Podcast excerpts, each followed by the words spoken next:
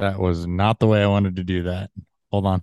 I forgot to switch the speakers so it actually comes through where it's recording. So I just started blasting it over my actual computer speakers. So, uno momento there. Just kidding. Yeah, I don't know why that was happening. I think it's that one that I want.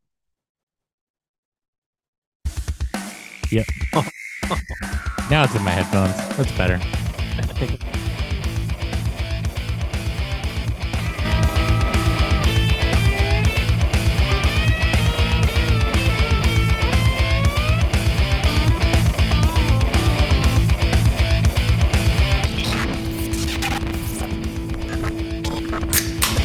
Welcome to Beerfield, where 410 episodes in, and we still can't get this stuff right, although it probably sounded okay on YouTube. I'm your host at Beerfield Hop with two piece, joined by my partners in trade deadline at Theory BFF at Beerfield Theory. Damn, You're so close. I close. give up. Yet so far away. I quit. At Ryan Miner underscore FFB. I tried Nailed it. So Nailed it. There we hello, go. hello. Got to get something right. It's just like some little check down throws to get into rhythm. Of course, you get his right. God, Well, sorry. it's all right. W- We got a lot to get into. We got some trade deadline to talk about. We got week nine. We've got um some relief finally coming to the Dan Snyder saga. Lot to get into. Some fun stats for you today. Um, so we're just gonna go ahead and jump right into it. But first, like, subscribe, hit the notification bell on YouTube, Beerfield Podcast, so we can interact and ask questions and all that fun stuff. So do that uh, at Beerfield on Twitter to ask questions there and and follow along with what we're doing. I think that covers it. FFFaceoff.com is our presenting overarching daddies. So Daddy. Uh, Who's your daddy? If you want written content in the vein of what we're doing, Ryan Miner does a lot of writing there. So uh, FFFaceoff.com, be sure to check them out for everything you could ever want written about, not just for the NFL, but for more stuff than that. Yes, we we do every sport now. And with We're that, trying to. disc golf. Not yet. I said we're trying to. We're trying to move up to it. What's fueling Beerfield?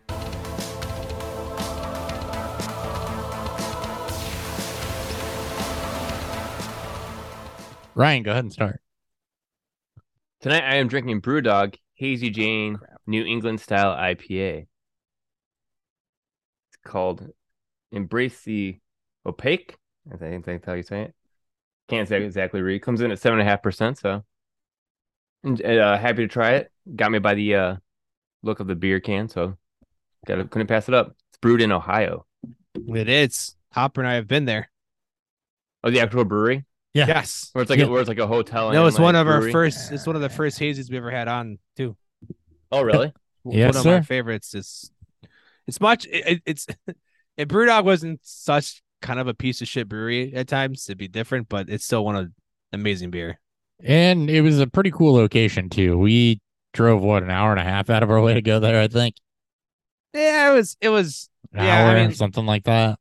We made it an wasn't- adventure out of year one. So We did. one of the expo. We make an adventure out of every year. We just don't do the same thing every year. no, we don't. Damn, what do you got? I am drinking. uh It's that time of year again. I'm drinking Ha- Half Acres Orin. Orin is their bourbon barrel aged straw ale. Uh, it's one of my f- favorite uh releases of the year. Um, Half Acres out of Chicago. Um, straw ales are are going to be rich in in in just the, the toffee, and you know, you, th- there's some apple and some cider. You know, there's some apple to it and such shit like that. It's a very very fun and complex on top of adding the bourbon barrel to it. It's uh one of my favorite styles, and especially when you get to throw it in a bourbon barrel, it, it- it's it's it's like it- it's like it's like heaven in my mouth. I am drinking a Guinness drought stout. Oh my god, I'm I think- it- Bottle. I don't think we've had Guinness on before. We have not had Guinness on before, so um, I'm doing this as I continue to work through classic beer styles. I got a judging certification test coming up here on on Sunday. So that's that's kind of the reason for just grabbing something straight like that. But um fun fact, if you want to so if you want to impress all your friends at your next party, Guinness is actually lower ABV than most American lagers or pilsners. So your Millers, your Budweisers, your um yeah, your Coors, it's actually lower ABV than all of those. So a lot of people think as Guinness is this big, thick, heavy beer. That's not the case. It's creamy, so it gives that impression. It has flavor, but it's actually not super thick, super cloying. Um, and it checks in, I think checks in below four percent. It's I think it's uh four point one. I think it is. Is it really? Labels over it. Yeah, it's pretty low. Uh yeah, I'll I'll look. It. I'm pretty. I know it's. I know it's one of the lowest. You know, stouts, but. Uh, Well, I the style guideline prior, uh, four point two. yeah, and the style guideline prior stout is between three point eight and five, so lower than most IPAs. Yeah, it's uh, it's amazing. Yeah. I love it. All right, full review on that coming up. Let's go ahead and actually it deserves a the drop today. News.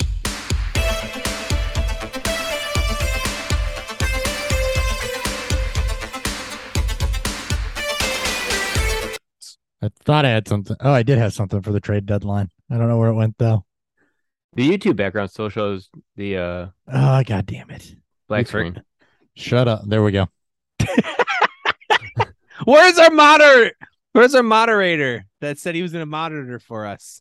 I feel I, I feel let down. Not you, the the guy from last week. I am fumbling all over the place, guys. I am like, I am Daniel Jones out here. It's I mean, you're running so far, then you just you know falling down.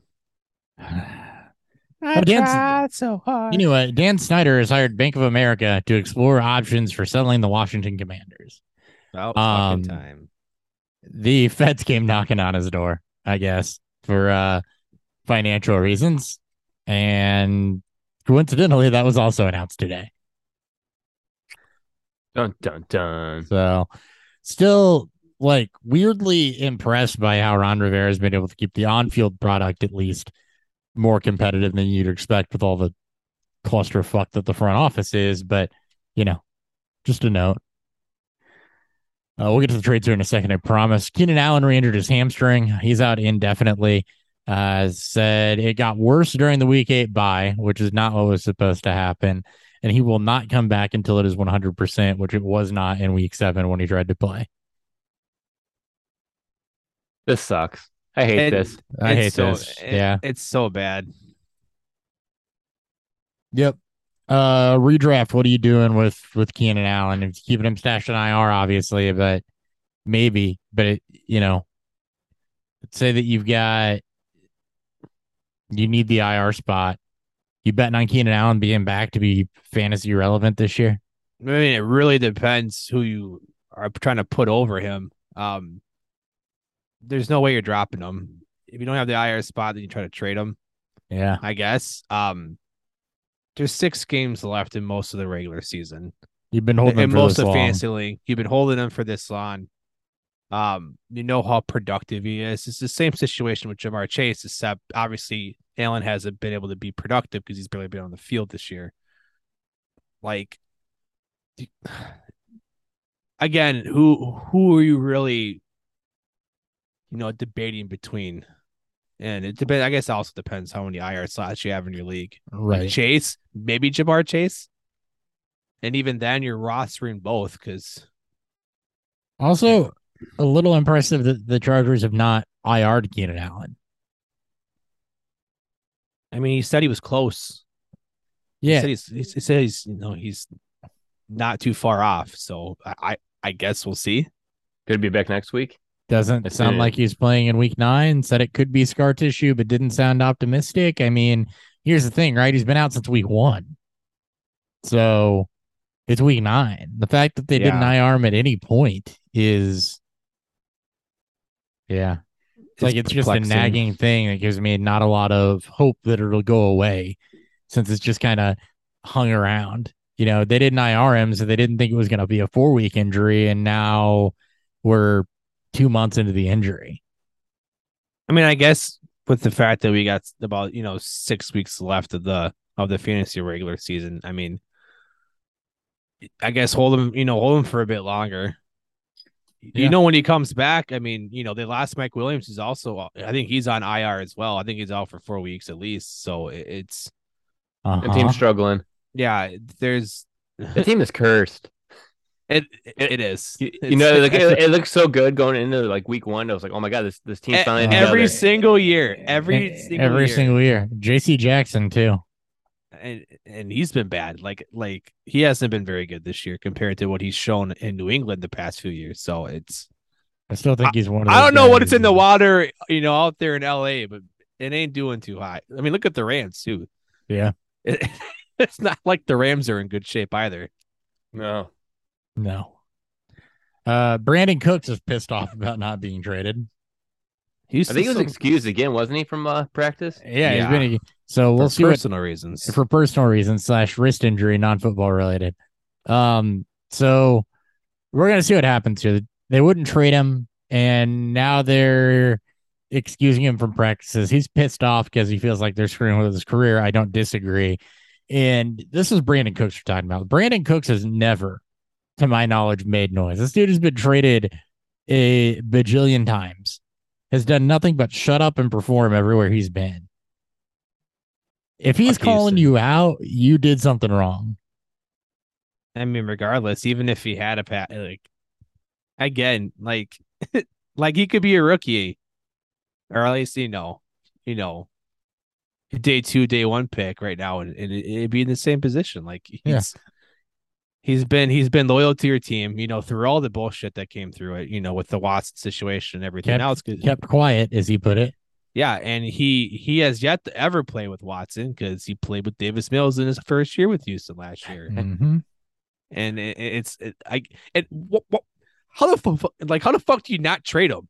Like he's Uh, not part of your future. What? Well, yeah. What do you think you're gonna do? He's late twenties. Get get something out of him. I mean, unless you think the the uh a compensatory pick you would get from him is higher than what was being offered to you, and you're not gonna sign anybody in in free agency.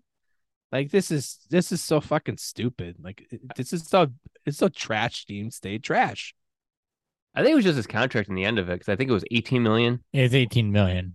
guaranteed Is- that a lot of teams don't want to eat.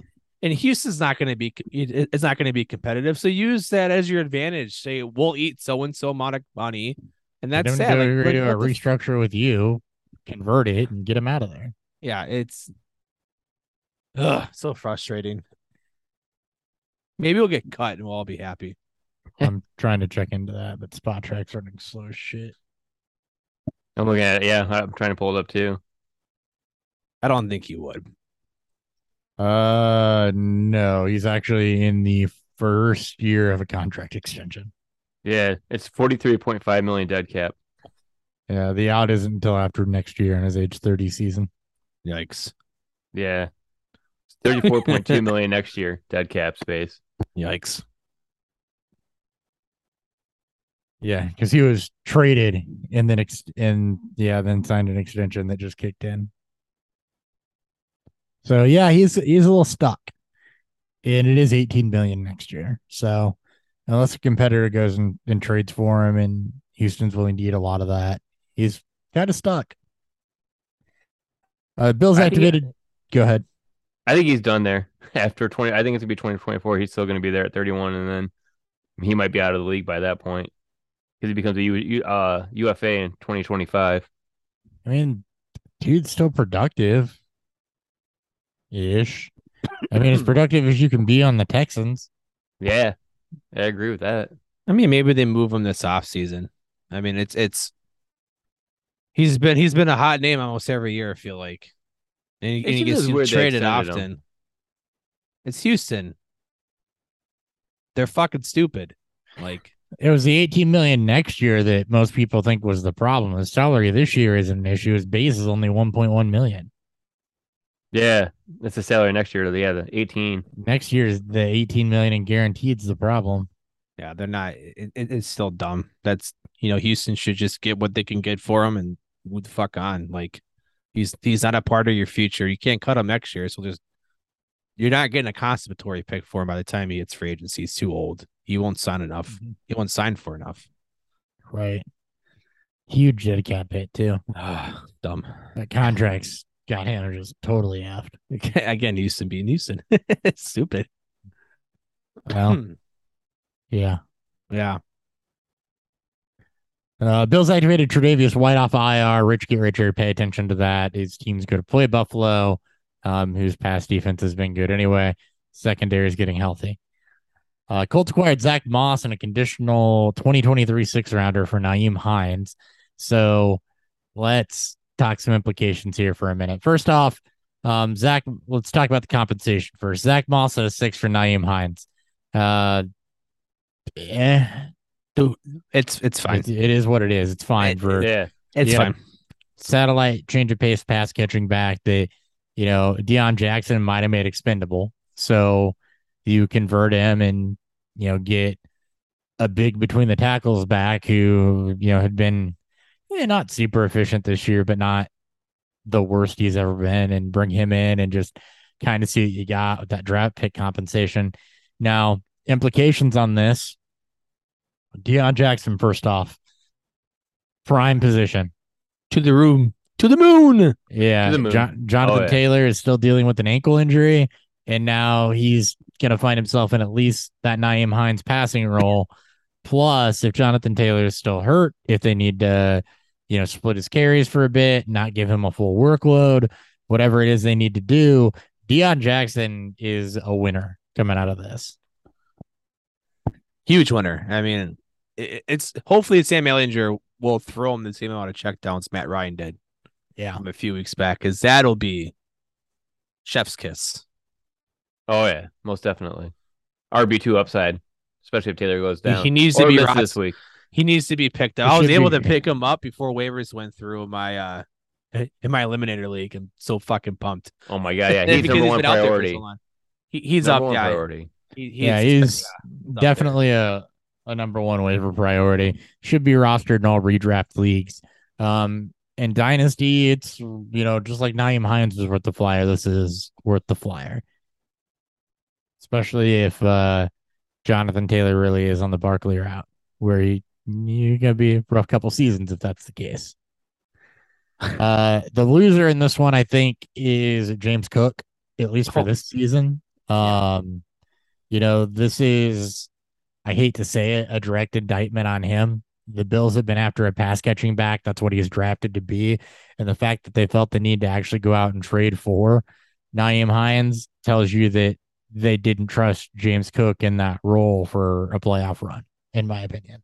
Yeah, and it, and it's not an all bad thing. I mean, again, we are constantly spoiled by, you know, by these, you know, you know, by these college players, you know, that can come out and produce instantly. Some guys take a little bit longer to get there. I wasn't a fan of James Cook, you know, uh, coming out of Georgia, but he's still in a great situation, you know, in the long term, as long as he can hold on to that role next year. It, getting a veteran uh change of pace pass catching back like Hines, which is what the Bills desperately have wanted. It, it- it's just a smart move overall. And, you know, you know, at first I wasn't a huge fan of the trade. I was trying to figure out why they would trade for him and why they would give up really any compensation for him. But they've obviously have made this a pretty big deal that this is, you know, this is something important to them. They tried to get JD McKissic. They spent the day two pick you know, you know, for this exact spot, and and and and now they finally went and out and got, in my opinion, a better JD McKissic. So, you know, I like it it's, too. It's good. Yeah, it's gonna also, you know, Devin Singletary. You know, let's routes run. I, I think he was a top five running back in routes run. That job's gonna go away. He doesn't have a lot of touchdown upside. Um, Yeah, like I said get- off the air, yeah, he's yeah, Yeah, he'll still get between the tackles work, but it, it caps his upside if they plan to use Nyheim Hines in that receiving role. And I can definitely see Hines, you know, in those two minute hurry up offenses and stuff like that, you know, or if for whatever reason Buffalo gets behind or has to play a little hurry up. I mean, he's a more explosive playmaker, you know, and he's just better in space. So, Yeah, Singletary is going to be the closer, so there's going to be some, like we saw last week. So there's going to be some game script dependency here. Yeah. Um, no dead cap for a Hines cut after the season either, if they don't want to keep him around. Yeah, I, I, I don't think they will. But they think to be a three headed monster. You know, looking at it, it's gonna be. I it's, uh, it's like I don't know how to look at this backfield because like James, Cook, I thought he looked good on Sunday night. I was like, oh, here we go. Finally, like the pass catcher they've been trying like to get. caught He one looked. pass across the middle for a decent chunk play. It looked good though. I mean, it's a problem where you can't, you know, carve out more of a role against, you know, a bad pass catcher in Devin Singletary and the dusting of of Zach Moss. That's also not the greatest thing to see. But hopefully, like I said, hopefully, you know, it he gets his shit figured out and he's going to be more productive next year. Mhm. All right, moving along. Jaguars acquired Calvin Ridley for two future condition picks that can top out at a fifth rounder in 2023 and a second in 2024. They bottom out at a sixth rounder in 2023 and a fourth in 2024. So it can be any, it can, it's a fifth or a sixth, and then anywhere between a second and a fourth, depending on reinstatement, extensions, time played, certain metrics, et cetera, et cetera. So, um, real creative deal here, first and foremost. I don't think I have any, you know, we see conditional picks, but I we typically don't see two conditional picks and not with this many conditions and this much range of an outcome. It's a very It was- unique situation too. I'm sorry, go ahead. It, it was a trade I did not like think of seeing. I like I was waiting. I thought at first it was No. Green Bay trading for someone. I'm like, oh, they finally traded for someone, but they didn't. And I'm like, what? Cal- Calvin Ridley? Yeah. No name. The one name that no one even thought of the whole entire time. No, because you don't expect a player that's suspended that you're going to get no value out of this season to be traded. But I think it's a smart gamble by the Jaguars to, you know, try and go out and solidify some playmakers for Trevor Lawrence. They're obviously playing the long game here. It saves them from having to pay another receiver in free agency.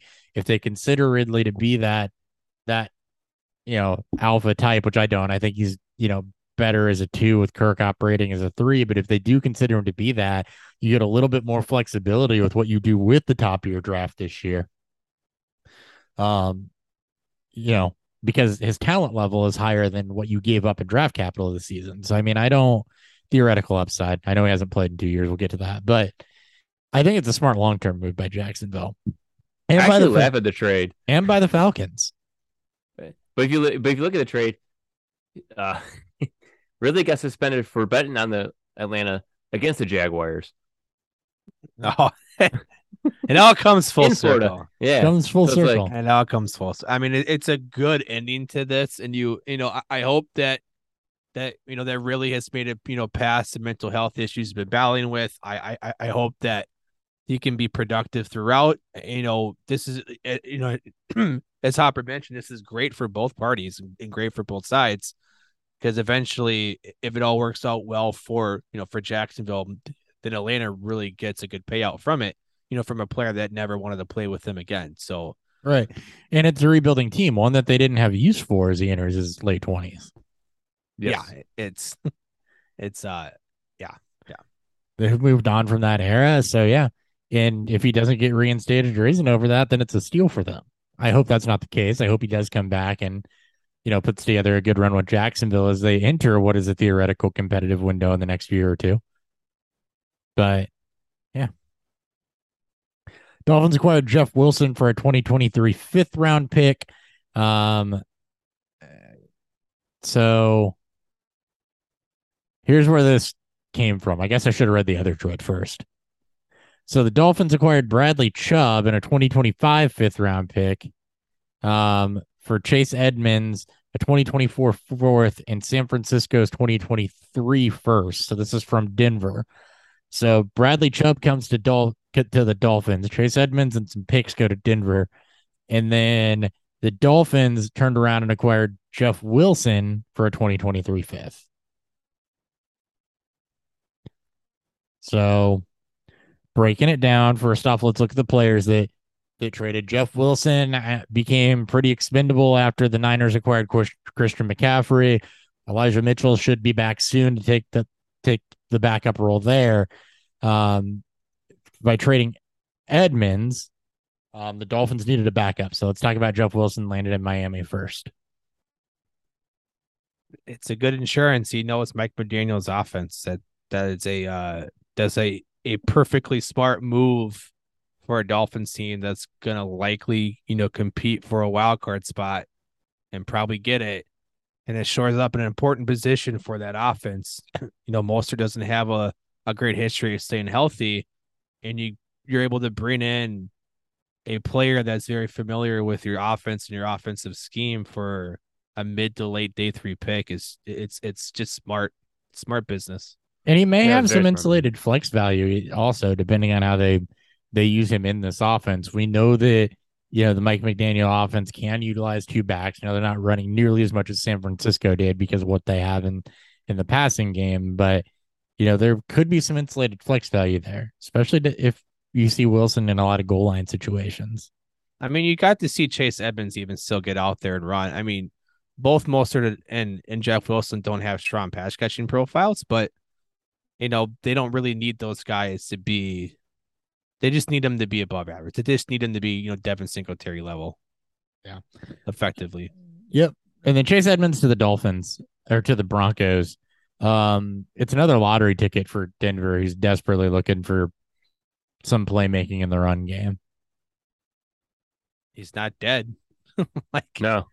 Yeah, he he has two shittier. He he has two pretty below average backs in front of him, and neither of them are gonna you know uh, fill out the role that he can uh provide.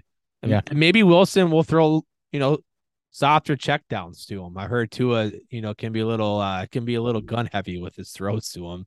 Yeah. Maybe that's why he's you know he's got five six drops on the year. Probably not, but you know, I have a lot of Chase Edmond you know on my teams, and I like to you know find you know find the good in things here. Yeah. I bought It's- into him pretty hard. it's a breath of some air. Um, you know, after Javonte Williams went down, Melvin Gordon is not an explosive playmaker, although he's relatively reliable in shorter yardage situations. Um, Latavius Murray, you know, a little bit more explosive than Gordon, but still they're just not getting what they want out of the run game. They brought in Marlon Mack to have a look at him. Apparently didn't like what they saw. So go out and trade for somebody and see what you get. They need the help. They need anything they can get. Mhm. That whole backfield cannot move. And the sad part is they they are they are so you know, uh, firmly in the AFC wildcard race because of of of the disappointments across the board for a lot of teams in the AFC. Yeah. It's great. And then the other side of this, the Broncos side, um, look, they've had some emergences on defense that made Bradley Chubb a little bit expendable. Um, you know, Singleton has been fantastic there. Browner's been a force in the pass in the pass rush, and yeah, it makes Bradley Chubb a little bit a little bit expendable. And then they, you know, they get a first round pick in return. San Francisco's 2023 first, so probably not a a high first, but they get a first round pick in return, which is never a bad thing for a team that they want to keep the competitive window open on. So pick compensation's good, but I think it's more impressive what the Dolphins did with the Trey Lance trade. If you haven't seen this yet, Oh my god, it's incredible how It- good this is. it is. So the Dolphins got three first back in the Trey Lance deal. They packaged those first with various other picks and players and turned them into, or drafted with them and turned them into Tyreek Hill, Jaylen Waddle, and Bradley Chubb. Oh man, it's so good. Uh, yeah. Winner, winner. And now every team's gonna do the same thing. Like, oh my god, look at the Rams and Dolphins. You don't need the draft players. You can just you know trade them for productive you know veterans already. Well, they drafted Waddle, but I know, I know. Yeah. So just master class of a job of taking that capital and getting the most out of it. It's gonna be the By Eagles Miami. this year. Yeah. Yeah. Yeah. Well, Howie Roseman's really good at that stuff. So Yeah, y- y- you know what that Saints or, or, or- or maybe Seattle if uh, Denver does end up tanking, yeah. like they can do the same thing. Uh, Chicago acquired Chase Claypool from the Steelers for their own 2023 second round pick. So there was some back and forth here about whose it was. They got a 2023 second back from the Ravens in the Roquan Smith trade, uh, but it was their own pick going to the Steelers to get Chase Claypool. So I think it's a little bit of an overpay. The more I reflect on it, I would have much preferred it been the Ravens pick, which figures to be outside of the top 60 or top 40, sorry, outside of the top 40. Whereas the Bears are going to be top 40, top 45 or top, yeah, top 40 ish. Most probably. Definitely top 45. And Ravens pick easily could be outside of the top 60. So, you know, definitely a difference in value there. It's the difference between the top of the second and the bottom of the second, what you gave up for this. The other side of this is this is an investment in Justin Fields that they desperately needed to make to shore up the wide receiver core and get a playmaker in there. My take on it as a Bears fan, I'm excited when I shut out the draft capital side of it. Was a little bit of an overpay. Yeah, I haven't agreed with a lot of what Poles has done in terms of draft capital, but they did do pretty well in last year's draft as far as utilizing some of those mid round picks to shore up the defense. So I got to trust the scouting a little bit. I'm excited for Justin Fields to have a real playmaker. I think it's good to have the additional second piece there because you have Darnell Mooney and then what else? You know, you have Equanimeous St. Brown. How dare you besmirk N'Keal Harry? How Dante dare Dante you? Pettis, Dante How Pettis. dare you? Byron Pringle, their big offseason acquisition. Yeah, it's like- You got the run, did- you got the running backs, which Dave Montgomery not moved by the way. So you got Montgomery and Herbert that have been driving most of that offense.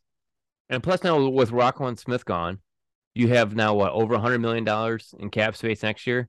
They had the most already. They had they had a, like 160 million already. Like like before all like the signings, they have so much money in cap space. They have all the cap space. Um, Literally, Oh, literally all the cap space. Um, they've got a couple rookies on defense that are showing nicely. That you're going to need more. You just traded Roquan Smith and you know Robert Quinn, so you're going to need to get some pass rush to help that secondary. Um, you know it's not a roster without holes, but we'll get to this in a minute. The offensive line's actually better than a lot of people think. Um, it should improve the draft. yeah, so it's it's a it's a good Oh, yeah. Move overall. I, I think the personnel fits right, even if it is a little bit of an overpay. You get a playmaker. Ryan Poles very clearly has a type at the wide receiver position, and it mirrors what Kansas City does with a lot of speed. So and he actually has size in Claypool. I mean, you know, Right. uh, uh, Claypool was a specimen. You know, uh, uh, coming out at six was it six three five. six four six five two thirty ish two think he's forty ish. Yeah, like he's built like he's built like an he's built like a move tight end, which is why there was a lot of jokes and talks about him moving, Moving to to tight end after the draft. And he was too he's too athletic for that. The you know four four two with a huge burst score. Yeah, I mean there was no reason for him to. yeah, and and, and there's Six four two thirty eight is huge. there's risk in this. Obviously, there is some red flags to him. You know, maturity issues. You know, supposedly he he was kind of a bit of a head case in the locker room, but 900 plus yards and 11 touchdowns in your rookie season. Now playing with the best quarterbacks he's had in his short career, there's a lot of upside to this. Also to note, uh, there was potential betting wars as uh, you know, it was rumored Green Bay offered their you know their second round pick to go out and get Claypool as well. Um, you know, I agree with Hopper. I wish it wasn't, you know, their own and good on. I mean, great on Pittsburgh. This is It's a good return for a player they didn't have to keep with Pickens. They're actually going to gain value on this deal. They paid their own uh second round pick in 2020, which was pick 49 in the second round. That's fucking that's nuts because they're going to end up probably with a higher pick, you know, for a guy who who who was clearly not a part of their future. And Uh, not there were with- some red flags to him. And, and- and- uh, normally players would get moved before their rookie deal, you know, uh, tends to take a dip. So this is great for Pittsburgh this is a strong showing, you know, a strong faith in in Justin Fields from Ryan Poles. And looking at the 23 wide receiver free agent class, woof. Not a lot out there. The highlight is Jakobi Meyers and Juju Smith Schuster. That is your highlight right Mhm. now. No, it's a good. It's not good. Like I No, love I- I Meyers, was- you love Meyers, and Uh, Meyers love Ju- is a slot guy. They're both. I mean, they're both better ancillary pieces than they are ones. So, and the Bears already have a good ancillary piece now in Darnell Mooney, who I think this helps. I don't think this hurts Mooney. I think it Oh, lets this is Mooney play more where he Man. needs to be. It moves him into his natural spot and it moves Cole Kmet back into his natural, you know, a target, a, a totem pole. And now we get to see if this mm-hmm. offense is going is going to continue to open up. And and, And now the Bears can sign somebody like a Jakobi Meyers or somebody to play more slot, and you're good. Or even draft somebody that fits that role now. yeah. What are you guys' thoughts on this year? Now that he moves from Pittsburgh to Chicago, Chicago's been turning it up a bit. He does have some upside. I think he's a wide receiver three with upside in Chicago. It's going to take a couple weeks for him to acclimate. I think they'll package in some shots to him week one. So, got to be matchup dependent. Um, you know, I think overall we see them utilize and not be so run dependent, especially with the defensive trades they made. They're going to be game scripted more into a passing attack. Um, and we've seen them trending that way anyway over the last couple weeks. So, I mean, I think your floor for Clay or your ceiling that you can expect for Claypool is not going to be double digit targets. It's going to be in that six to eight target range, but some deep shots to him, some high upside, probably a, you know, five to seven for Mooney, same type of thing. So, you know, I think that it's a wide receiver three floor with some upside once he's acclimated into the offense. if he if he gets you know And that upside like even go. six targets, that's a forty percent target share. What what what what what we're gonna want to see is hopefully this is a bump to his a bump into pass attempt increase because That's what I'm saying. I'm hoping that the passing attempts in general go up. I don't think he gets a 40% target share. I think that the attempts go up since you added this and traded some defensive pieces that are going to force you to play from behind more. yeah, it's uh, I'm hoping so. Right, you know, set aside of my love for Justin Fields, I hope that this because they're they're like this is a viable receiving core, right? That like It is now. It's just It is needs now. some volume to it, and now maybe you can get something going on offense. You know, you know, you you know, with the improbability of Justin Fields, and you know, Pittsburgh showed us during Claypool's rookie season, especially that you can draw up, you know, some even you know a gadget style plays. The way that San Francisco draws up stuff for Deebo, you can kind of do the same, you know, for Claypool, which he Yeah. did during his rookie year. Sit back, watch, and have fun. Anything else on the Chicago deal before we move on? Yay for George Pickens. Yeah, yeah. That's the other Pittsburgh side of this. here. Yeah. Yeah, let's go to the Pittsburgh side of this. So Diontae Johnson already getting a F load of target volume, and you wouldn't think that given his productivity. This is good news for George Pickens, though, who should take over some of those shots that Claypool was getting as the athletic outside type of receiver.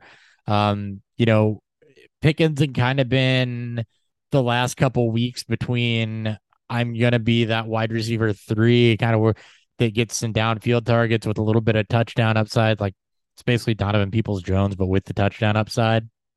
Um, and now I think this elevates him above that with that extra tar- extra target share there.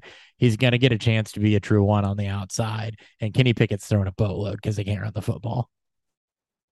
and because they're always playing from behind. Right. Yeah, they- Oh, they're gonna go over over uh what is it gonna be? Justin Fields will go over what, twenty two pass attempts a game now, also. He I was should. just looking at. he should. Um, but Pittsburgh side of this, I just think it's good news for for Pickens for Pickens more so than anything else. It opens up some of that target volume. Um, yeah, I don't know that you can give Diontae Johnson all that much more, but it's it's good news for Pickens. And who slides into the three role there? I'm gonna go look. But is, Is it? Oh, it's uh Ray Ray McCloud. Is it Yeah, No. Ray Right. McCloud's at Yeah. San Francisco. Yeah, yeah, yeah, you're right. You're right. He was there prior. God, oof. Who took over for? Because I don't know. I mean, I would say I don't really care, but they're gonna probably end up starting. Steven Sims, former. uh So Yeah. yeah. Okay. Uh, they also have Miles Boykin there, by the way. He's a very similar build and athletic profile to what Claypool is. Forgot that he went there. He's like your dollar store version Chase Claypool. Yes, he's great value, Chase Claypool. He is totally. He's bargain Ben Claypool. All right. All right, moving on. D'Andre Swift saga. Uh, Dan Campbell basically said he's not all the way back to full health yet. He's a um, couple of guys sitting out today. We'll want to watch that more Thursday, Friday. Um, shoulder and knee still. Um, so why he was on a snap count last week. So something to pay attention to if you're a, a Swift manager. Campbell does expect him to get better and that to increase. I think is you know there wasn't like a re-aggravation or anything like that last week. It was just uh, you know, he wasn't quite ready to come back yet, which to me that's a mismanagement. If he's not ready to come back yet, why is he taking any snaps or playing any football? But you know, they got him in for a package and sounds like they'll try to increase it from there. I'm a little concerned for Swift. This is uh what three years Three years in a row now where just he's nagging. been good when he's healthy, but it's just nagging injuries. Oh, It's like Right. Kerryon Johnson all over again. Seppi's, Seppi's actually good. It's like, it's, it's like Jahvid Best when he was good. Yeah, Javid Bass. Yeah, this is uh, Ryan. Has there been any news in Detroit? Like you know, you know, without you out there, has there been any? Is there any positive? You know, it's anything with you know with Swift out there from the beat writers. No, nothing. Everyone's hearing the same exact thing. You I, you can't find anything. Like they were originally the whole plan was, you know, they were like they told him, hey, you know, you need to push it. bye. Yeah. No, you need to push yourself through these injuries. You know, you're not, you're not going to sit back and be injured. You're going to go out there and play injured. No, that's not that's not happening this year. That's that It's should never happen. thing, right? God, Should never happen. these NFL player like these guys, got to realize, man, you can't, you can't, you can't let them do that to you. It's just fucking stupid. Yeah. yeah, So something to pay attention to, something to keep an eye on. He'll work his way back eventually. It's just sounds like they're being cautious with it. We got Jay Swaggy, Jamaal Williams. Meh. Fucking Jamaal Williams. He's Uh, a national treasure. in more Lions news, Irv Smith Jr., that's a Viking, is going to miss eight to 10 weeks with an ankle injury. But um, the Vikings acquired TJ Hockenson uh, for basically what amounts to moving down in 2023 and 2024 drafts. Um, it was they got Hockenson a fourth and a 2023 fourth and a 2024 conditional fourth for a two and a three. So move down two rounds in 23 and one round in 24 to get TJ Hockenson. I uh I guess we'll start with this from the Vikings side, and I'll let I'll let Ryan break this down from Detroit's angle. And I'll sit here and shut up because I'm on the other NFC North team that isn't Green Bay. Yeah. yeah. Yay, fuck Green Bay, do nothing. Um look, this is uh yeah. Again, you know, this deal got announced before the Irv Smith news. Irv Smith basically hasn't been able to again stay healthy and give them you know the growth that they were looking for when they spent the second round pick on him.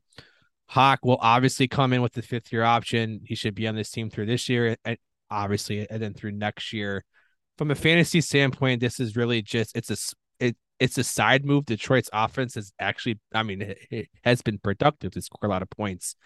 And we know what Hawkins' upside is if he gets the opportunity. Just you know, go back and look at his massive blow up game. We know that there is potential to him. Um, you should get a better play caller, an offensive schemer, a team that wants to utilize and has shown to use the tight ends in the red zone.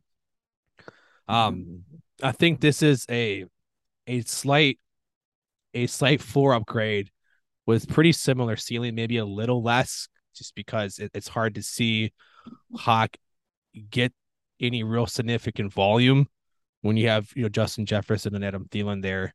Um, but this is even bigger for the running game. Hawk for fantasy is not a top five, five top five tight end, but as an actual as an actual like you know NFL tight end, he could be top five just given what he provides in the run blocking game or you know what he provides in the blocking game on top of being a very comparable receiver. So this is a great move for them. I still hope that Minnesota would have pushed for a more vertical receiver, but um did not lose any draft picks in this essentially and then you know get their big upgrade. It's a big deal to me. So I'm very happy to see that from that front.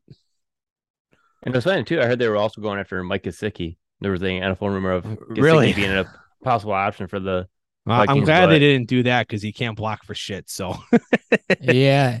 So overall, sorry, break it down from the Lions side. I don't think we've done that yet. And then I'll No. No, I'll So for the my Lions, opinion. I mean, they're one in six. That offense can move, but it's not T.J. Hockenson that's you know getting them up and over the edge. That team needs a lot more, and it's and I knew that going into this that that defense is horrible. You need more pieces. This is a great good trade for them.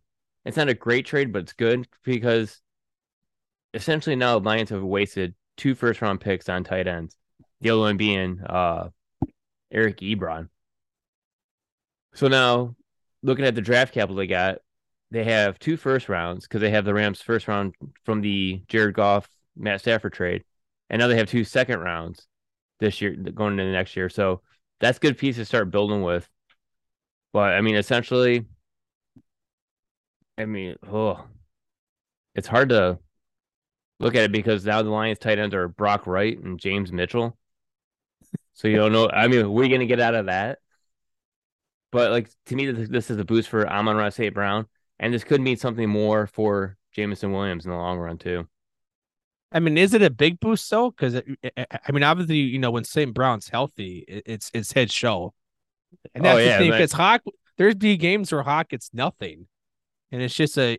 I think it was a mismanagement of his ability, but I mean, Well, he, that's he just me the- from a the catch and fall. standpoint.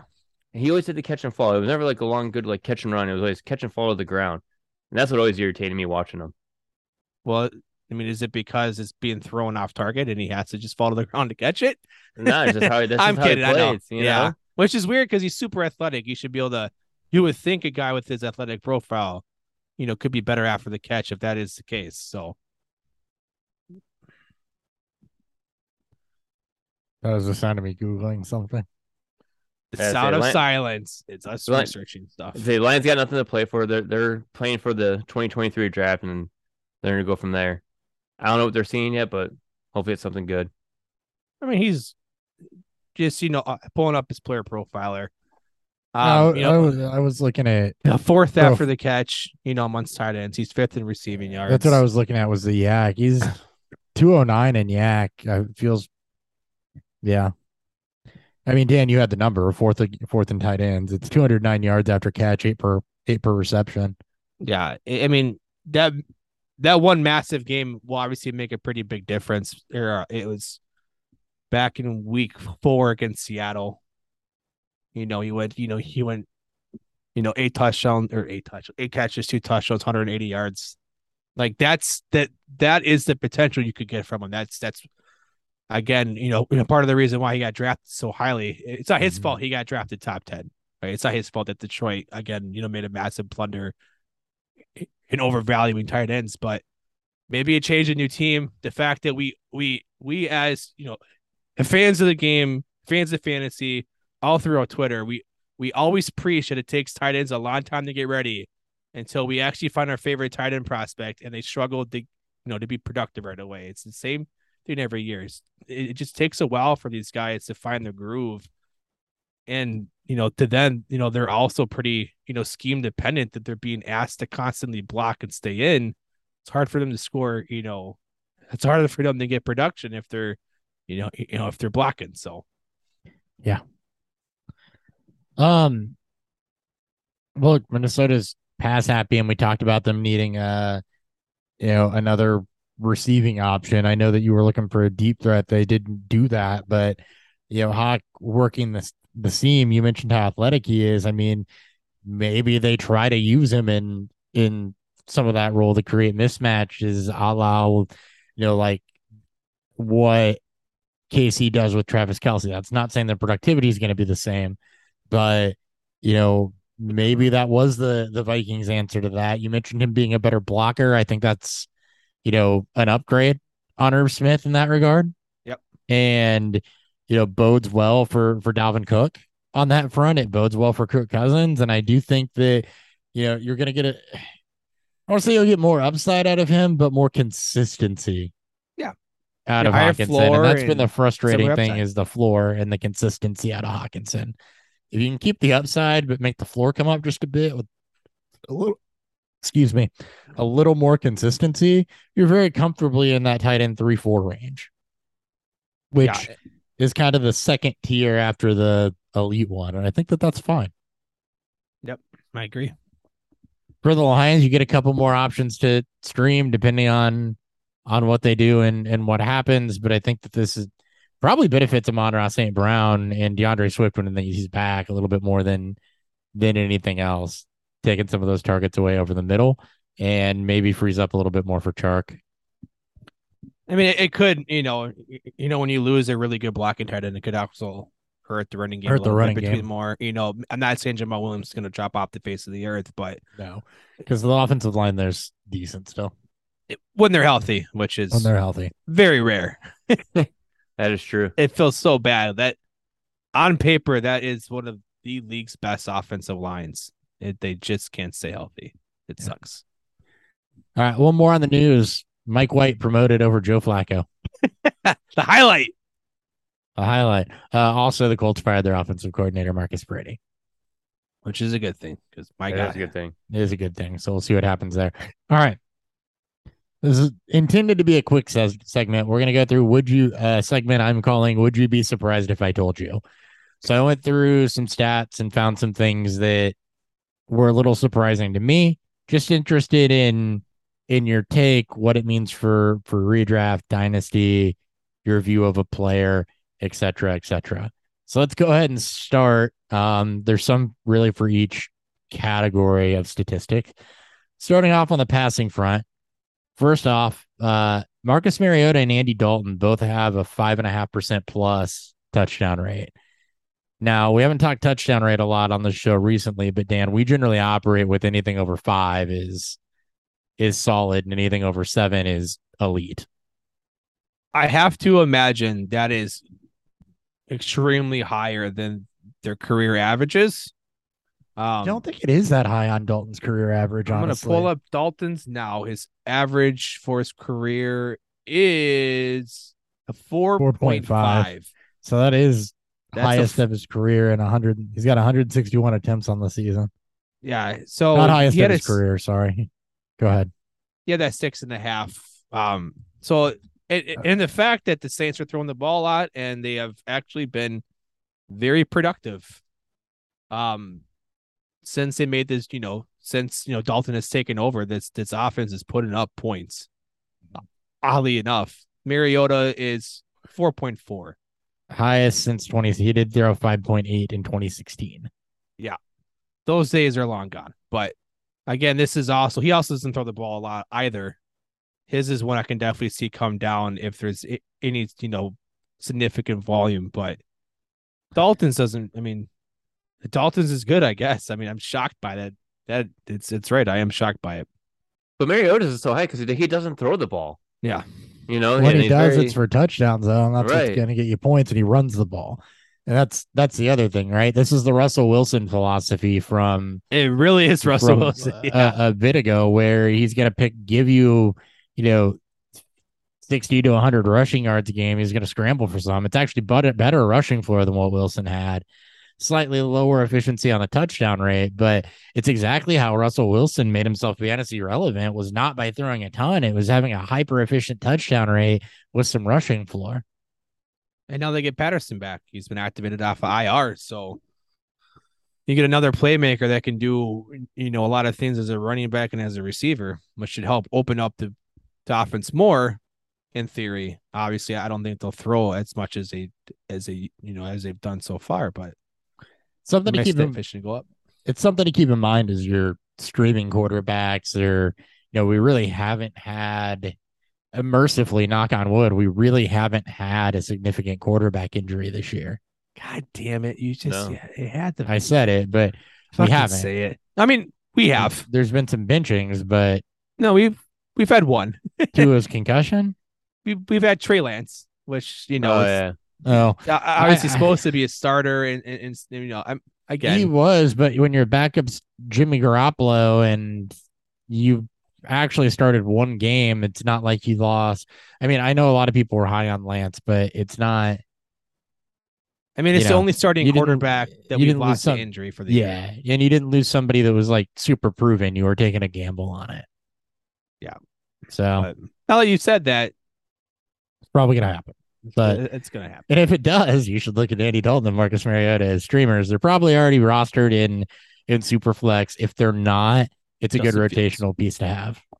Same with Justin Fields. If he's not there, he's trending up. All right. Very up. Next one. Mac Jones leads the league in interception rate. By far the worst. I think he was. It's absurd, actually.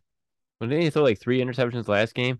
He's had it thrown an interception every game. He threw three interceptions back in week three, and on the season, his interception rate is five point one, which is a good touchdown rate. That's pretty bad. Is that because Zach Wilson doesn't qualify yet? No, Zach Wilson's actually lower. I'm kidding. I know. I, I just got to throw it in there. 5.1. Oh my God. That's bad. That's real bad. Now, to Mac's credit, it was not that bad in his rookie season. You didn't know who his offensive coordinator was until the season started. I still don't think we actually know who the offensive coordinator is. It's some fragmented approach or two people that shouldn't be coordinating offenses. He's not exactly been set up to succeed here. No, it, it- it's uh, it's not been good for for McCorkle. He's thrown a pick in every game. They don't give him the right pieces around him I'm- either. It's I, I know. I wasn't. I'm not high. I wasn't that high on him anyways. It's Mm. just just like this is a guy that was supposed to be efficient and and Not turn the ball extremely over. good. He had 13 picks last year. Oof. Like it, it's no. This It's um, it's actually not good either. No, that that's it's uh It's pitiful. I'm trying- I can't fucking pull up his there we go. It's touchdown rate last year Four point two. four point that's that's bad. That's No, I'm sorry. Uh uh two point five. Not touchdown rate. I'm sorry. Interception, Interception rate, rate 2.5. That's still bad. Below two is where you want to be. yeah. Especially if you don't have a lot of boom to your game. If you have a lot his- of boom, you can get away with about a two, two point one somewhere in there. I think is where Josh Allen lives at. I mean, like even, uh, you know, like your Eli Manning's of the world and your, you know, and your Philip Rivers, where they, you know, they may throw three touch, or you know, Jameis Winston's probably the most, you know, recent one of note, where, you know, thirty touchdowns and thirty picks. But Yeah, 30 for 30. and most leagues don't have, yeah, right. And most leagues don't have a, Super. No, no, don't have- yeah, a massive negative to touch, you know, to interception. So, Yeah. we got a question. Go ahead. Tight end question. Full PPR, pick one. Robert Tonyan, Darren Waller, Evan Engram.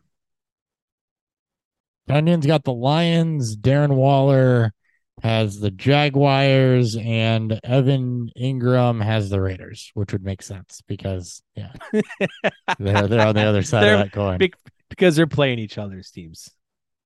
Um, I think Is it's it- Tonyan. Is it Yeah. Is it like Tonyan Tonyan? too? is it Tonyan? Yeah, Lions are are pretty hapless. The Packers are short on on receiving options. Tonyan's floor's been it's been there for tight ends. I'm looking to It's been not- five or six, and he had like a top ya. of 10. the top of 10 reception wise, yeah, and target wise. I mean, it's not pretty for any of these guys. Tonyan's at least been the most consistent. Yeah, he's been averaging like over the last three games. He's been averaging six receptions over and 52 yards. So something that you, can, you hope for from a tight end if you can't get a touchdown. Fifth in targets. I don't know if that was mentioned. Yeah. Actually, I take that back. I didn't realize how we do check things, by the way. I didn't I just wrote about him. I just wrote about him. That's why I knew about it. Not fifth in Evan Engram? No, uh, Tonyan. Tonyan, yeah. So Evan Engram, let me give you his last four games. 10 targets, 10 for 6, 69. 6 or sorry, 6 of 10 for 69. 5 of 6 for 40. 4 7 for 67. 4 6 for 55 and a touchdown. 40 yard floor with four reception floor. That's 8 point PPR floor over the last 4 weeks for a tight end. I'd actually probably go Engram Yeah, I'm about this flip. given where that's been been trending. When I look at it, I'm flipping. I'm going Engram. We're riding Tonyan basically basically off of one game, Yeah. and we're picking an offense that throws significantly less than Jacksonville. I mean, again, all three tight ends are relatively in the same tier. Waller isn't healthy still. Um, and the Raiders are just flat out bad. At least Engram is getting like he's second, third in that target rotation. So I think it's Engram. I think you just have to trust. You just have to trust that. Ryan, do you have any? Do you have any closing thoughts before I go to the next question? Nah, you're good. Another question. We do. Okay. This is a uh evaluate my trade question. Okay. He just traded. It traded Terry, uh, Scary Terry, Tyler Lockett, and D'Onta Foreman for Derrick Henry. Um, I'm assuming redraft. Um, there's no note to you know team size or whatever. So basically, it's Scary Terry, Lockett, and Foreman for Derrick Henry. Uh, After you- uh, Yeah, Blurp, you're if buying you high wanna- in this big game. uh, Blurp, if you want to uh, put your team in the chat as That well, always helps. Yeah. Um, I think I think in a vacuum, I think it's In it's- a vacuum, I for think me. it's fine. Yeah. Yeah, I mean, McLaurin throws the occasional good game out there. Lockett's been quietly solid on the floor game. Foreman's probably going to go into a split with Chuba again, even though he's been really good the last two weeks and efficient. You don't get more solid than what Derrick Henry gives you, and you don't get more insulated volume than what Derrick Henry gives you. You know, with some some built-in touchdown upside, he is that offense. So, you know, anytime you're upgrading to to Derrick Henry, as long as you're not giving up, you know, multiple elite pieces, it's probably a good trade. Yeah, and I'll eat the L on this. Obviously, we were all pretty low. I was right there with you. His oh, yeah, same here. efficiency. I mean, he wasn't efficient to start the year. He came But- back into it though. He he since week three, he has scored six touchdowns. He's over twenty five target. He's over twenty five targets. He's over twenty two uh, touches a game. He's been back to back thirty. I still have my concerns for him long term, but in a world full of running backs that have been vastly disappointing this year and hurt, as Hopper mentioned, also to Nick Chubb, who's who's more safe? Uh, you know, obviously McCaffrey and Barkley, you know, when you know what they're receiving for, but in the styles of Henry and Chubb, it, it's those two.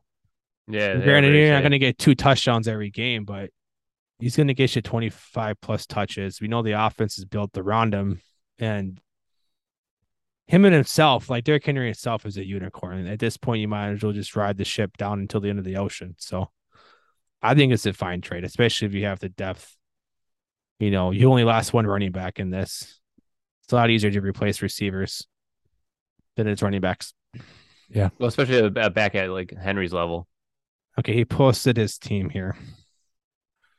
So with the addition of Henry, he he get he adds him. Holy shit, man!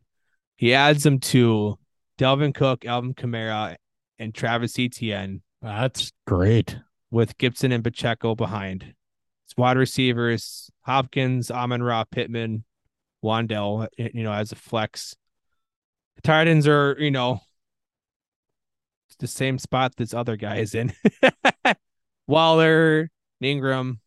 Yeah. He's got Taysom Hill. Like he's like he can run two flexes. He can play all four running backs. He can Okay. I mean, with Hurts it is his QB. yeah, no, that's that's good, and I think That's that getting Hop- solid. Hopkins yeah, you're built back, for a championship run there. yeah, Yeah. getting Hopkins back made Terry in the rotation of Terry and Lockett expendable. Yeah, you uh as long as you can avoid the injury bug, which is what we all can pray for for our teams, you are set up to You're probably shape. Probably take down or at least be very competitive in the playoffs. So, and if your only rotating piece you're moving around is at tight end, I think you're doing just fine. All right, All right, cool. Ready for the next one? let's do it. Daniel Jones and Geno Smith both below a one and a half percent on interception rate.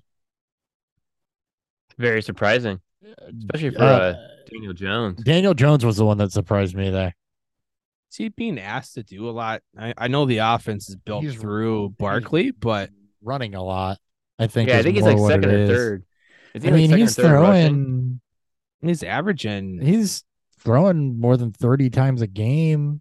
27 and a half That's attempts not per more game. than thirty, but still, right at about. Well, I thought you said I thought you said he was averaging more than thirty. So I did say he was averaging more than 30. That's what I said is that's not more than 30. Never mind. But he's definitely had several games. He's had four games where he has had to throw more than than 30 times. He's just taking care of the football. That no that- picks since week three. He's game actually- manager. It's actually He's Alex Smith. so I say below one and a half. He's actually at 0.9%, which is elite. He's a QB two in Superflex. Yeah. There's no uh, downside, and there's only upside with his rushing floor. His and- interception rate has gone down every year of his career. And you look at his the way he plays too. Like he looks at his options, and if the options aren't there, that's when he tucks and runs. He's Alex mhm. Smith. He's Alex Smith. He's a game manager quarterback with you know you know with rushing upside. And he can do that if he's not turning the ball over and He just has two picks this year. Yeah, and I mean three fumbles, but yeah, it's also probably down, honestly. So cool, good for him. Geno Smith is doesn't surprise me. Where he's been at as efficient as he's been in everything. That actually doesn't surprise me that he's that low. But Daniel Jones was a surprising one. I'm so happy for Geno. I'm I'm happy Yeah. to see that you know that Daniel Jones has been able to turn himself into a game manager plus, especially with how bad it looked the first three years. So Yep. good for him. Or Justin Herbert is worse than Kenny Pickett and Davis Mills in on target throw percent. He's it's rough for rough in the Just rough for the streets Chargers. It- It's rough for not have receivers. Yeah, It- it- especially when the only receiver on that team that can separate it hasn't played since week or has barely played since week one. Yeah. Mike Williams can't separate. You know, shocking. You know, to everybody out there, his best receiver is Austin Ekeler and Gerald Everett. And Josh Palmer now. All right. That's That's what we're down to. That's what we're down to. DeAndre Carter. All right. Ugh. Next next one. This is gonna tell you something about where Justin Fields needs to improve. He's tied for the league lead in pocket time, 2.6 seconds per on average to throw. He's also tops in the league in pressure percent and top three in sacks. Those He are two is. things. He's a see it and throw it type. So, and we know his receivers weren't separating, which is why Claypool's good. Got to get rid of the ball. I yeah, which can easily be fixed. That's that's on him. And that's also on. It's also on coaching. It's, It's also- timing, it's scheme, it's people need to separate, it's you need improvement at wide receiver. It's I mean, lot. this this is a very common trend for young quarterbacks. Every one of them, especially now, like the molds we see nowadays, where there there's a lot of athleticism to them, and it turns into hero ball. These guys can make these guys made plays throughout their entire career in college, and they're coming in thinking, you know, they can do the same, and it, it, it you know, it gets caught to them, you know. And to your point, he hasn't had receivers that can separate. Uh, Claypool isn't a great separator, but he's fantastic with body positioning and he's extremely fast and athletic. Like if Yep. Has a good arm, he can get the ball downfield. you trust them. Yeah, it- it's uh that'll get better. Now, I mean, maybe not this year, but it'll, definitely Yeah. get better. and that is pocket time too. So that's, you know, before he has to scramble or buy time or anything like that. That's literally time he has with a clean pocket. So um shout out to the Bears offensive line who also graded very well in the running game. Um flip side of that, Joe Burrow, I didn't have this one on here just to so you can see the the range. Joe Burrow is worst in the league with 1.9 seconds to throw. And you wonder why Mixon's also struggling. Like, Oh my god, yeah. They Yeah. spent They so struggled so much money on this offensive line, and, And I it's thought it'd be fixed. bad. I, I thought it'd at least improve by now. but It what? looked even worse on Monday night. It's like how? I mean, the Browns have Myles Garrett. That dude can fucking do literally everything. So but the Browns just have like Cincinnati's freaking number too. So yeah, Burrow hasn't won a game against him. Speaking of uh, Joe Mixon, Dameon Pierce, Rhamondre Stevenson, and Tony Pollard and Khalil Herbert. So Pierce, Stevenson, Pollard, Herbert, all top 10 in yards after contact. The counting stat, not per carry, the counting stat. Three of those guys are in timeshares. Joe Mixon is 51st in yards after contact. So not only You you're not getting right blocked away. for when you're not, yeah, when you're not able to break any of that, you're Mixon's better in space. That's not a shock to anybody, I don't think. But Yeah. that's that doesn't bode well. Now, those other guys, we talk about them being hyper efficient, and that's why there's a reason that you know Pierce is just that type of runner, but Stevenson, Pollard, and Herbert. Stevenson, this is a trend carrying over from last year. Um, Pollard and Herbert, it's why they're so efficient with so little touches. I mean, Pollard showed this, and Yeah. it- it- and now we're about to see is he going to become the next Duke Johnson, where it was he's literally every like analytical's favorite running back that doesn't get the workload we all want him to get. Mhm. This is good news on Pierce and, and Stevenson, though, to say that yes, they're they're real. So take that into account for dynasty. Is that you know these performances, especially Stevenson, who showed the same type of it was about the same last year in a limited role. Like the breakout is real. What's happening is real, and you should play with that accordingly. I trust Stevenson a lot more. I I I, I want to believe in Dameon Pierce. I'm a big fan of his. Um, I, I want to, but I haven't Houston- seen her. I haven't seen a reason not to yet, other than he plays yeah, for I Houston. mean, no, no, for dynasty wise, yes, and Yeah. you know, it's his profile overall. Again, you know, draft capital still plays a point into that, but not, obviously not anymore. But Yeah. Ugh. Diontae Johnson, third in the league in targets ahead of Ja'Marr Chase, Stefon Diggs, CeeDee Lamb, Justin Jefferson, and Davante Adams. He's not a wide receiver, too. he's played. I think he's played more games than I think so.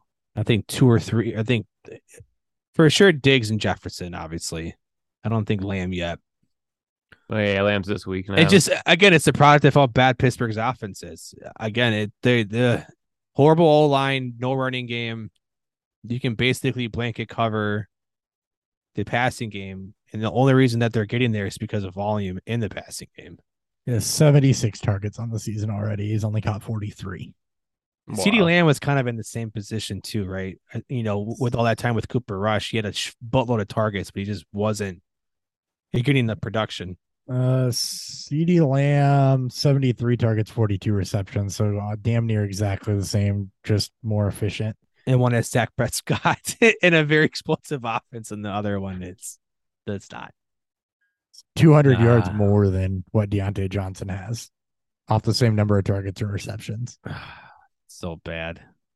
Thank God Claypool got out of there, I guess. Yeah. but they're going to be a bad team, and then you know I, I can totally see them, Josh Rosen and Kenny Pickett with the top three or five pick. Flip You side of so? this. Yeah, I do. Go ahead. Yeah, they could. I, I, I absolutely do, and they probably should, given how good the AFC is on paper. Depends on if there's a, Yeah. regi- a regime change, I think. That too. Um, Tyreek Hill already has 92 targets and he's going to clear a thousand yards this week with, That's four, freaking with a 40 man. yard game. It's This we're week? halfway through the season. Because uh, he's got those two, those two just massive, Yeah. two massive gains with Tua. I this makes me love Mike McDaniel's more. It gives me a lot of, a lot of excitement for you know for Waddle because Hill Hill's coming on the downturn of his career. Waddle's coming into it. Hill and Waddle are both top 10 in the league in air yards, yards before catch, Here's me gonna go throw a, reception. A trade offers for Jaylen Waddle now. yeah. God, I want. They're they're both up there. Yeah, Uh, fun times. Fun Austin times. Ekeler, fourth in receptions per game, first in yards after catch, and I think he already has.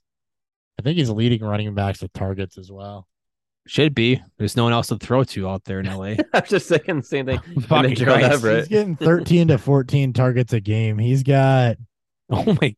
He's the new McCaffrey, except he's he has 61 targets and 53 receptions already. He's on pace for 106 receptions and 120 targets. yeah, he's literally the new McCaffrey. That is that has McCaffrey with, you know, during his blow up days with, um, with Newton and that horrible offense they had around him. Yeah. Oh my god, that's hysterical. Actually, I didn't realize it was that much. Yeah, it's a Oh lot. my, oh my god. oh my god.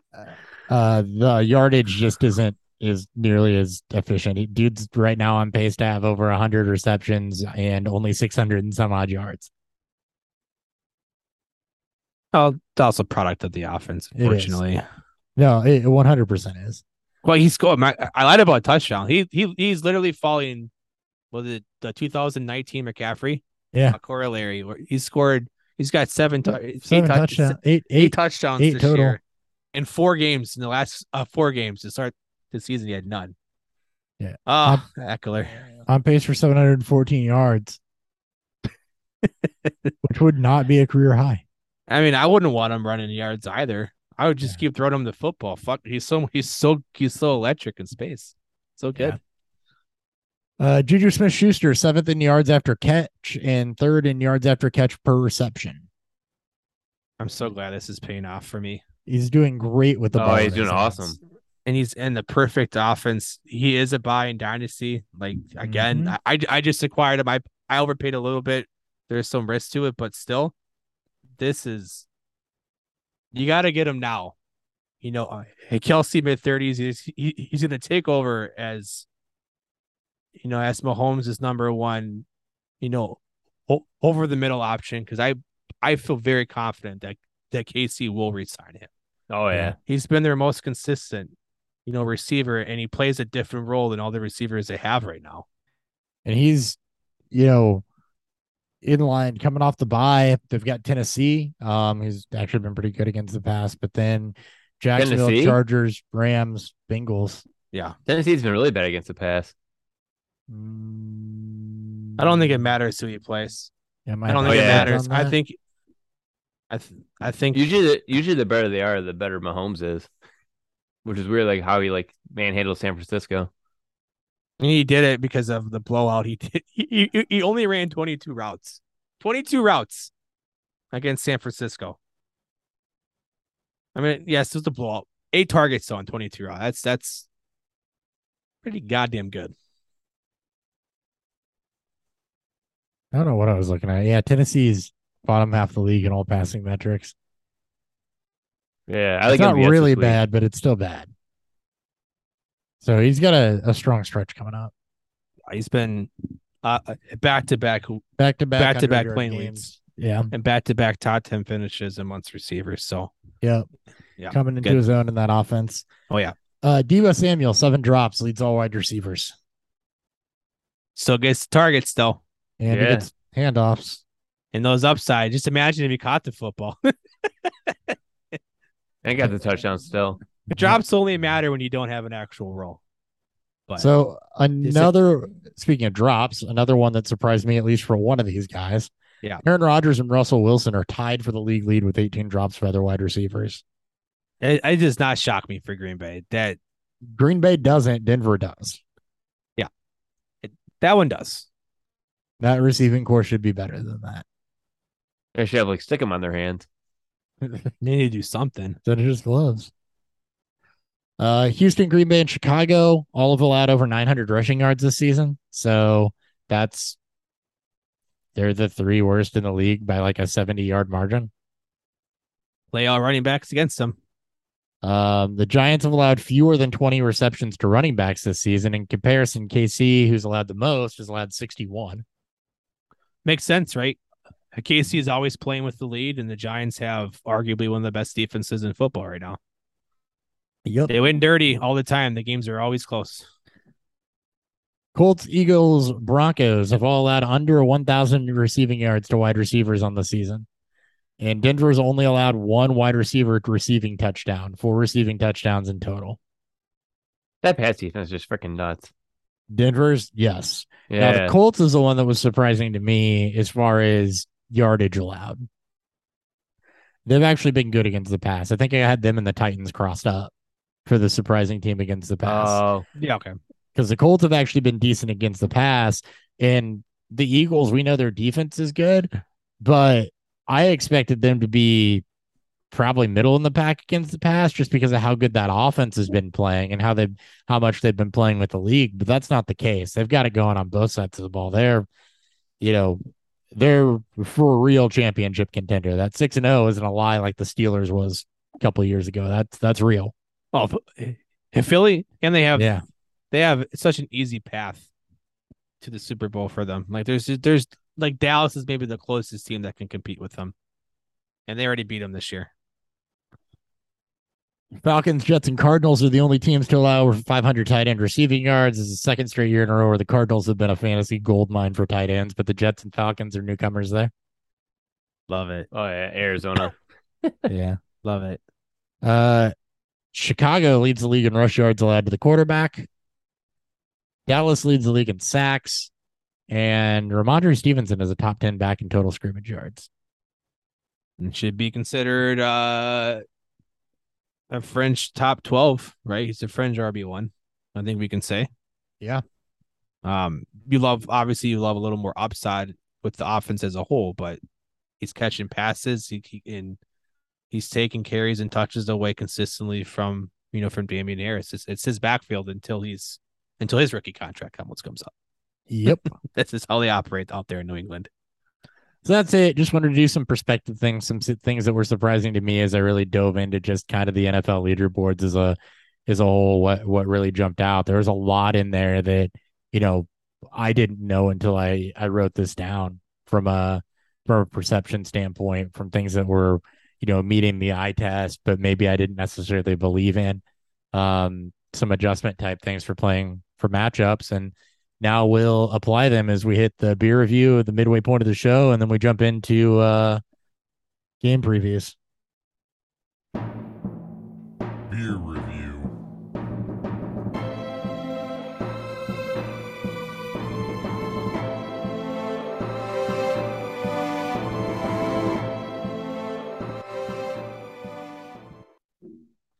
all right dan All right, again, I am drinking Orin. This is a bourbon barrel aged strong ale from Half Acre out of Chicago. This is a pretty complex beer. You know, Hopper's talked in depth about about strong ales. Um, so we don't have to go too much into that. I also don't have the the knowledge to get that in depth with it. But so you look on the color of it, it's pretty rich there. Um, it, it looks a little darker on camera, but it's got that the, the true dark dark amber color to it. Doesn't have a massive body compared to like um you know uh, to a barley wine ale but uh it's got strong flavors. You get a lot of the the the barrel being um partaked into this beer. Uh you get a lot of the uh, caramel.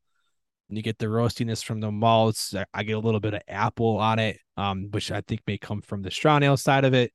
And and it- it's got a nice there is a nice strong booze flavor to it. Uh i know this clocks in at at least it's at 13% so. If you like this style of beer i, I highly recommend highly recommend uh picking this one up if it's if it's in your area. All right i'll go ahead and go. I'm drinking guinness. Guinness. Slightly sweet um very very light body as advertised ton of chocolatey notes to it. Um you know a lot better as it i- as it warms up honestly as most european stouts and european beers are and most stouts are um doesn't have any you know it's very light roastiness which is true to style it's not like american stouts where they're roast heavy and coffee heavy and hop heavy or anything like that definitely tends to lean a little bit a, a bit sweeter um, but you know, very easy drinking, not nearly as heavy and cloying as I remember it being. I haven't had a Guinness in years. Um, you know, very, very pleasant actually. Um, I used to question why people, what the hell, why do people just want to order a Guinness? And I get it. It's, it's flavorful. It's chocolatey. It's, it's lightly sweet. It's creamy. It's refreshing. It's like the perfect winter beer that I can just sit here and drink on. i have drank plenty of nights eight you know four eight packs of guinness And you i know, love the- guinness so much I again, love the Guinness. name of the show is things that are surprising. When I was told in the BJCP class, you know that Guinness is lighter than than you know Late beers. than, than pilsners, right? It's like really, like yeah. I used to do it as a party trick. Just sit there and and chug Guinness, and people were surprised at how I could do that all night and still be on my feet because everybody thinks it's this big heavy beer, and it's not. No Why you I can mean, do I- them in Irish car bombs? I got those questions all the time in my days at Benny's. I need, I need, You go, "You guys got a stout that's light." And I'm like, "Oh, I do. You can probably get it around town in most bars you go to. It's called Guinness." Like, "Oh, really? I thought Guinness would be heavy." I'm like, "Nope. No. It pays. It pays to learn." Love, love, love Guinness. So Bud Light, Busch Light, Corona Light. Bud Light is 4.2%. It's the same alcohol content as what Guinness is. Guinness Draught is the same alcohol content as Bud Light. Freaking nuts. Brian, Hazy Jane. How about it? By Brew Dog comes at 7.2%. And just like all my other hazy IPAs, they'll have that tropical fruit background to them, right? The pineapple, the mango. I can taste it. It's got everything. Yeah. But Definitely do it again. All right. All right, Dan, lead us in. I need a beer. All right. We're good. Thursday night football because we're not recording during Thursday right now. Eagles at the Texans. Largest largest spread? Question mark? Largest spread should be. Largest spread of the week. There's three double digit ones.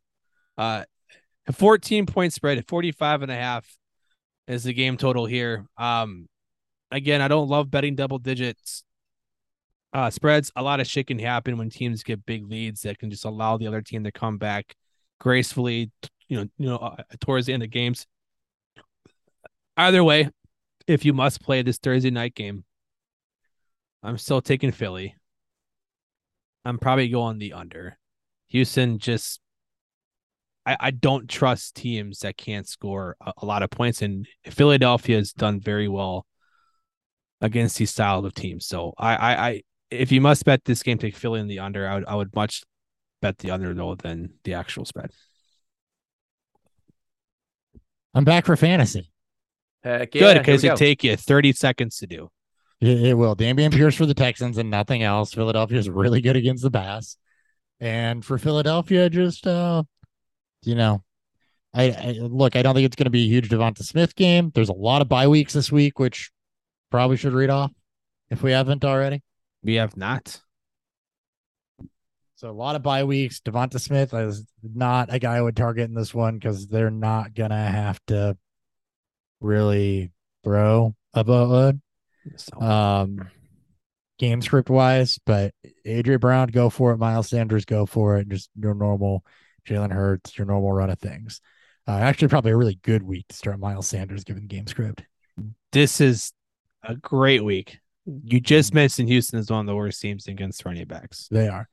Um, the Browns, Cowboys, Broncos, Giants, Steelers, and Niners all on by this week. So Hurts Um, a little. It, it hurts a bit. no see. Chubb, no Ooh. Cooper, no DPJ, who would normally be a bye week fill in, no Pollard, no Lamb, no Schultz, no Dak, no Russ, no Sutton, um, no Jeudy. no Jeudy, no Daniel Jones, who would normally be a solid quarterback streamer, no Barkley, no Diontae Johnson, no Diontae Johnson, no George Pickens, um, no McCaffrey, no Kittle, no Deebo, no Aiyuk, no Garoppolo.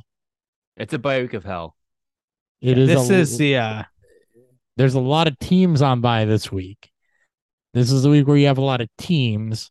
You have a lot of fantasy players on by fantasy relevancy between the Ravens and the Bengals on by next week, and then the following week between the Bucs and the Dolphins. we got So, a question. Go ahead. We have a we have a a uh, a, uh, a fab question. Fab. Okay. Fab question. Our boy here has Kittle and by. He's staring at Evan Engram. His fab total is 150. He has 113 left. How much should I bid on Evan Engram? And then we can throw in the question here is how much should you ever bid on a tight end? Probably I'm not going more than 10% on Engram. If I have to plug in for Yeah. a week with something else, it's whatever. I'm not going more than 10% of my fab. I know it's late.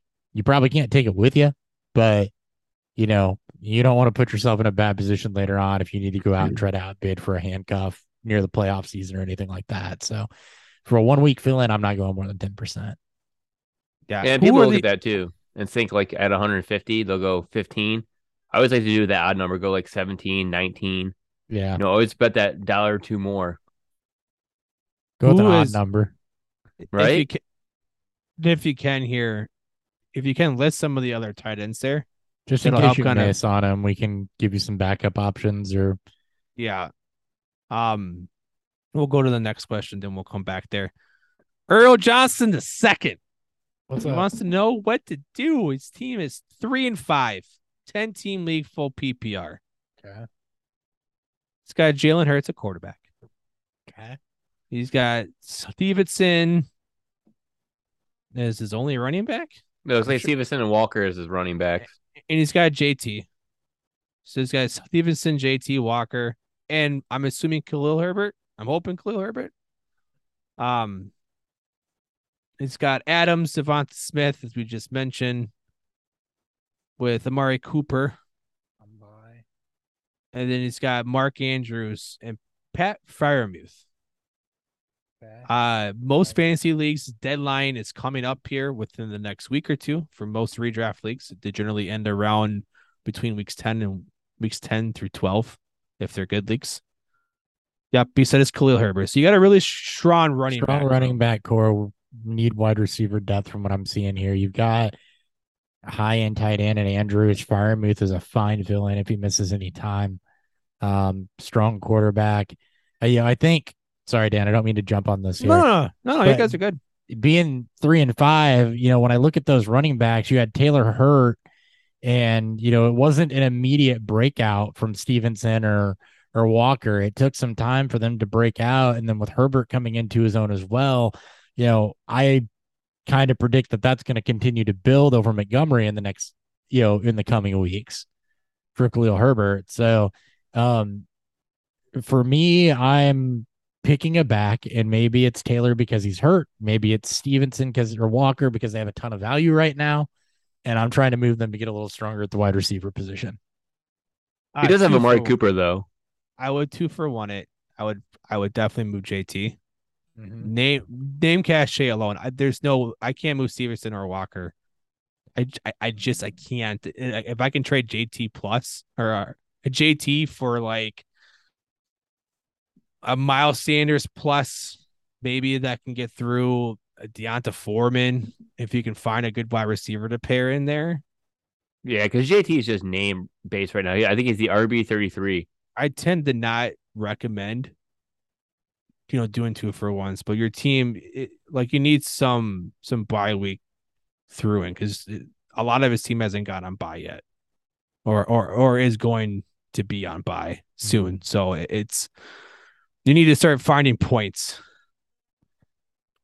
And I mean, It's- you have Cooper and Adams, so I mean, you're not you're not what I'd consider hurting it a wide receiver. The problem is, is that you're probably no one's shaking JT. The rest of the league is Oh. uh, uh is a four and why. four. Rest of the league is four and four. Okay, So you don't basically, have- really, really one game out. I would, Oh, I would, you're I would yeah, bet. you're, you're just one game out. That's the only. That's the way you do look. That's a great way, Ryan. You, you Yeah, you you're are one game out, just- you're one game out, and you just had a bunch of running backs come into it, and you hope that JT is actually getting healthy. Just you're good.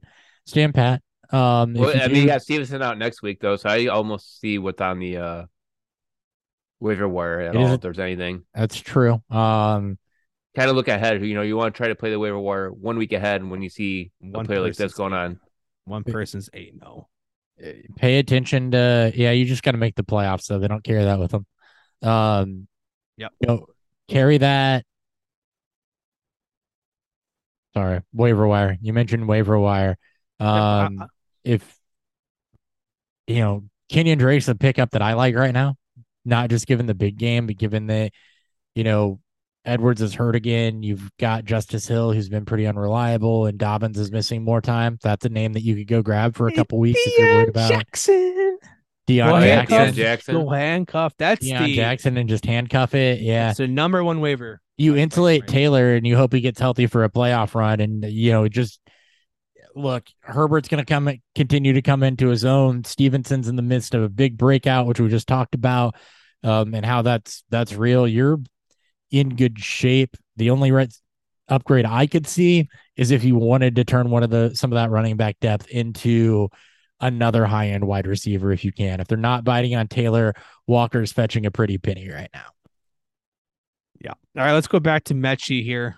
Ryan, or actually, real quick, Ryan, you have any other uh, thoughts on No. Earl Johnson's second team? Okay.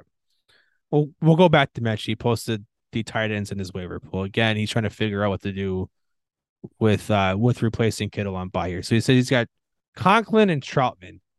Now Conklin's interesting because he's only he- he's the only player that Zach Wilson seems to actually like. and I picked him up in a couple places too. Dude had 10 targets last week. Yeah, it, it- he is he is a slight downgrade to what Evan Engram is. Engram obviously would be the one you want to get, but the- Not as you should consistent, but you should definitely not spend too much of that fab. I, as Hopper mentioned, yes, we're getting closer and closer to the end of the year. You want to save some stuff up because any injury happens. Let's say JT gets hurt. You want to be able to get John Jackson. Well, let's say, you know, Michael Carter gets banged up and it becomes a James Robinson show. Like you like you want to make sure that your your team is set up right and you have enough fab to be able to make those type of moves. So don't go all in too much. I think we Mhm. mentioned 10%. I think between one of you two. that was me. Yeah. Yeah. I Yeah. I, I think 10% is fine. That's about 11, 11 $12 of his total budget. What's left over. Yep. Yeah. It, it's what you feel comfortable with it, it and knowing what your league's going to do and how they've responded, you know, to some of the late year stuff. You want to, if you're desperate enough to get Engram, you can go up to maybe 20.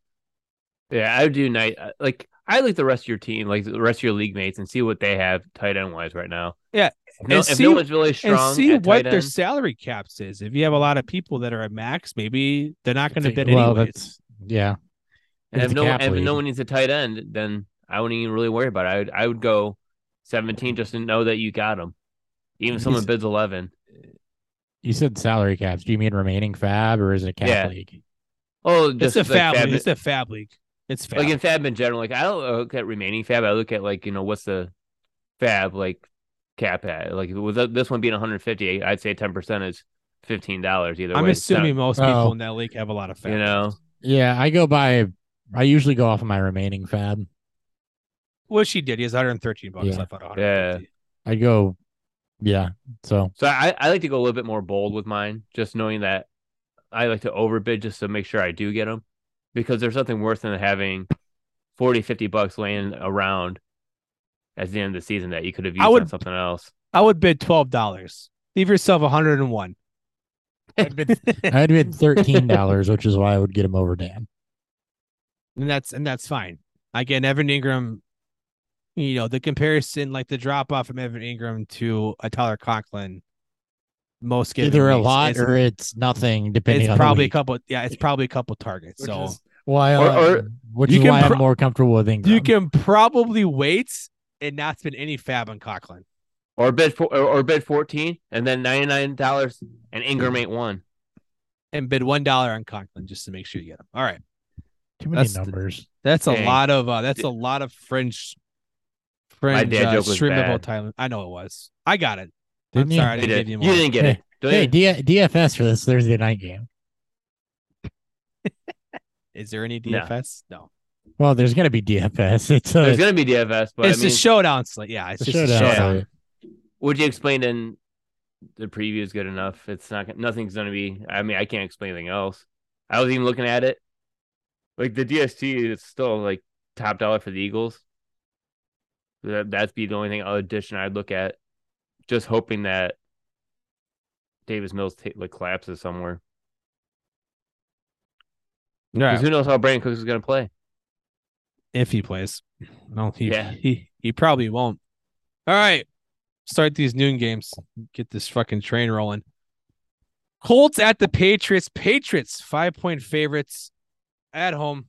Five and a half point favorites, excuse me. 39 and a half is your game total. That is the lowest on the week. Your Two struggling- favorites. What's that? Patriots are favored. Yeah. I mean, yes, Sam, they're home and they have Sam Ehlinger. At least, you know, you have Mac Jones. At least you have your starter and a comparable backup if he sucks. Um, I, I, I, again, I'm, I'm not betting this game. I just, I find nothing desirable. The spreads, I think the spread's a little too high for the Patriots. To trust this team to beat the Colts by six points, it just doesn't. It just feels absolutely gross. Um, the New England's been good this year against the spread. They're they're four and three on the season. They've covered four out of their five out of their last six. Uh, I I just don't trust the offense. The game total's low. This game should be close, uh, to an extent here. Um, disavoid this game for betting. If you must bet this game, take the Colts plus five and a half. All right. Fantasy side of this, uh, wait and see if JT's healthy, I guess, is the first thing. Uh, Deon Jackson in the wings. I don't expect this to be a game where the, you know, are getting blown out and have to utilize Jackson a lot if JT is healthy, but, you know, that's something you're going to be paying attention to going into this. Um, so we kind of got our first look at, at Sam Ehlinger last week, um, which is, you know, something that the Bears looking at, and I haven't yet. So I should probably do that so I can make sure that I'm giving the best advice that I can possibly give as I talk slower so that I can read and figure out where the hell this Colts game is. There it is. That was pathetic on my Yeah. part. tried. Um, You, you tried. Pittman Jr. still saw his normal complement of targets. He was up there at nine. It was kind of a fall off. Alec Alec Pierce was was targeted deep, something Ehlinger is going to do. Uh, look, Patriots defense is is solid. I'm not interested in anything. You can play wide receivers here. You got a lot of teams on by. You're probably going to have to play Pittman and Meyers this week, uh, just because of the floor that both of those guys give you. If you're looking for not duds, um, that are you know either normally in your lineup or on your bench, but there's nothing cute secondary to target here. Um, you can YOLO Alec Pierce if you absolutely need to, but this is not the game to target for for secondary players, in my opinion. So, I mean, you're really looking at Rhamondre Stevenson, Jonathan Taylor, Deon Jackson if Taylor's out, and then your two wide receiver ones who just give you a good amount of floor. Alec Pierce is my YOLO play from this game if I have to do it. YOLO. I like your call uh, on uh, Pittman and Meyers going, but for DFS, I'm definitely going Meyers because Pittman's at 6,800. Meyers actually dropped. He went from 5,600 last week to 5,400. And the amount of targets he's been getting every game, it's you can't pass up that that type of volume he's getting. He already has what is it? Well, he had nine targets last game for 12 receptions, or no, 12 targets, nine receptions. He can't have that way. So he has a very good floor, but not much of a ceiling. But at that cost, that's the one I'd. re- I, out of all this this whole game, that'd be the one I'd play. That it. That's it. Bills at the Jets. Bills 12 and a half point favorites. 46 and a half is the game total. Again, don't love that with digital spreads. Too much shit can happen towards the end of the game. I'm still taking Buffalo. I don't, I, don't, I just don't trust the Jets at all. Um, I'll, I'll take the points and be fine with it. And into that vein, I mean, the Bills can probably score the, you know, enough points to push this over. Um, 46 and a half feels like a trap to take the under. And I am just going to avoid it. Bills in the points.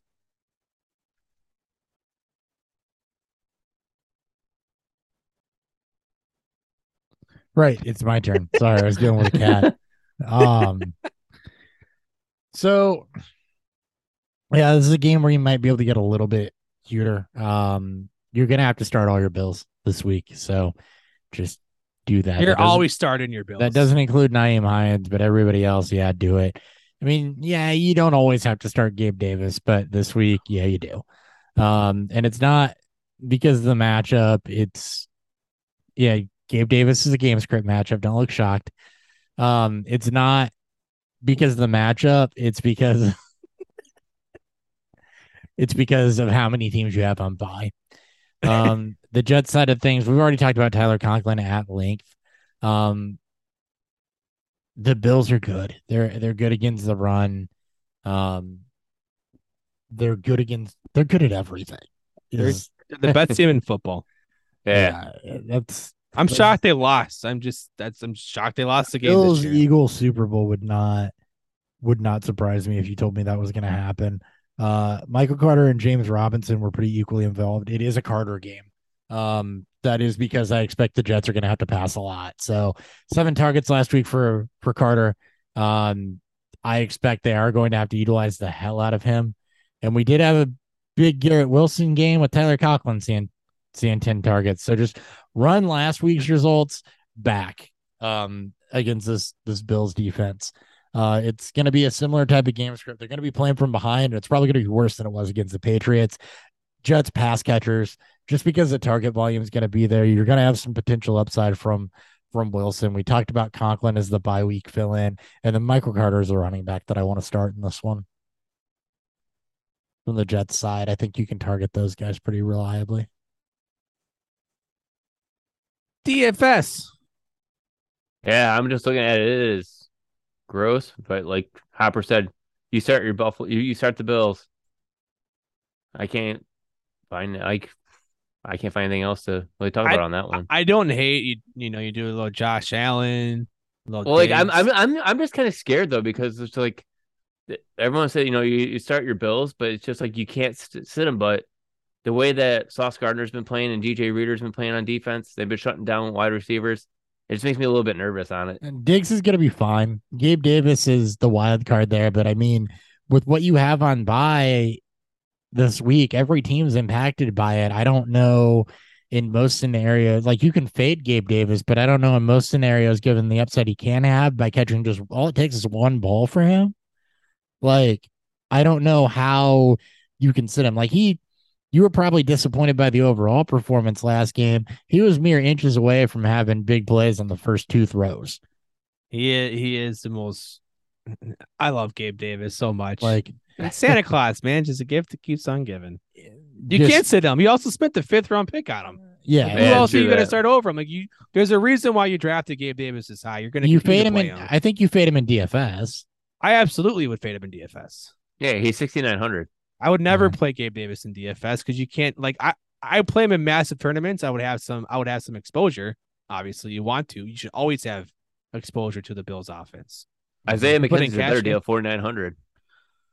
Isaiah McKenzie is one that I don't want to screw with this week though, because I don't think the game script's going to necessitate a big game out No, of Isaiah exactly. McKenzie. The same reason I'm not high, super high on on Gabe Davis, other than he's getting the deep balls early on. Yeah, it, it, it Josh Allen spreads the ball around. It's Diggs, and then the rest of the ancillary pieces all get about the same, except Davis gets the deep shots, and Knox Well, will maybe Knox will get a thin or two at tight end, but Knox should always be cheap at tight end anyways because he's too inconsistent. I remember if it's A dot or yards per reception, but Gabe Davis leads the league in one of those. He leads the league in yards per reception. He probably leads the league in A dot. Well, no, he gets he does get a lot of underneath stuff. You know, for a guy like he's so good at running fast and working double moves, he's actually not great in the intermediate range. Like I, I think I believe he struggles to create separation on those short intermediate routes I because believe almost, that.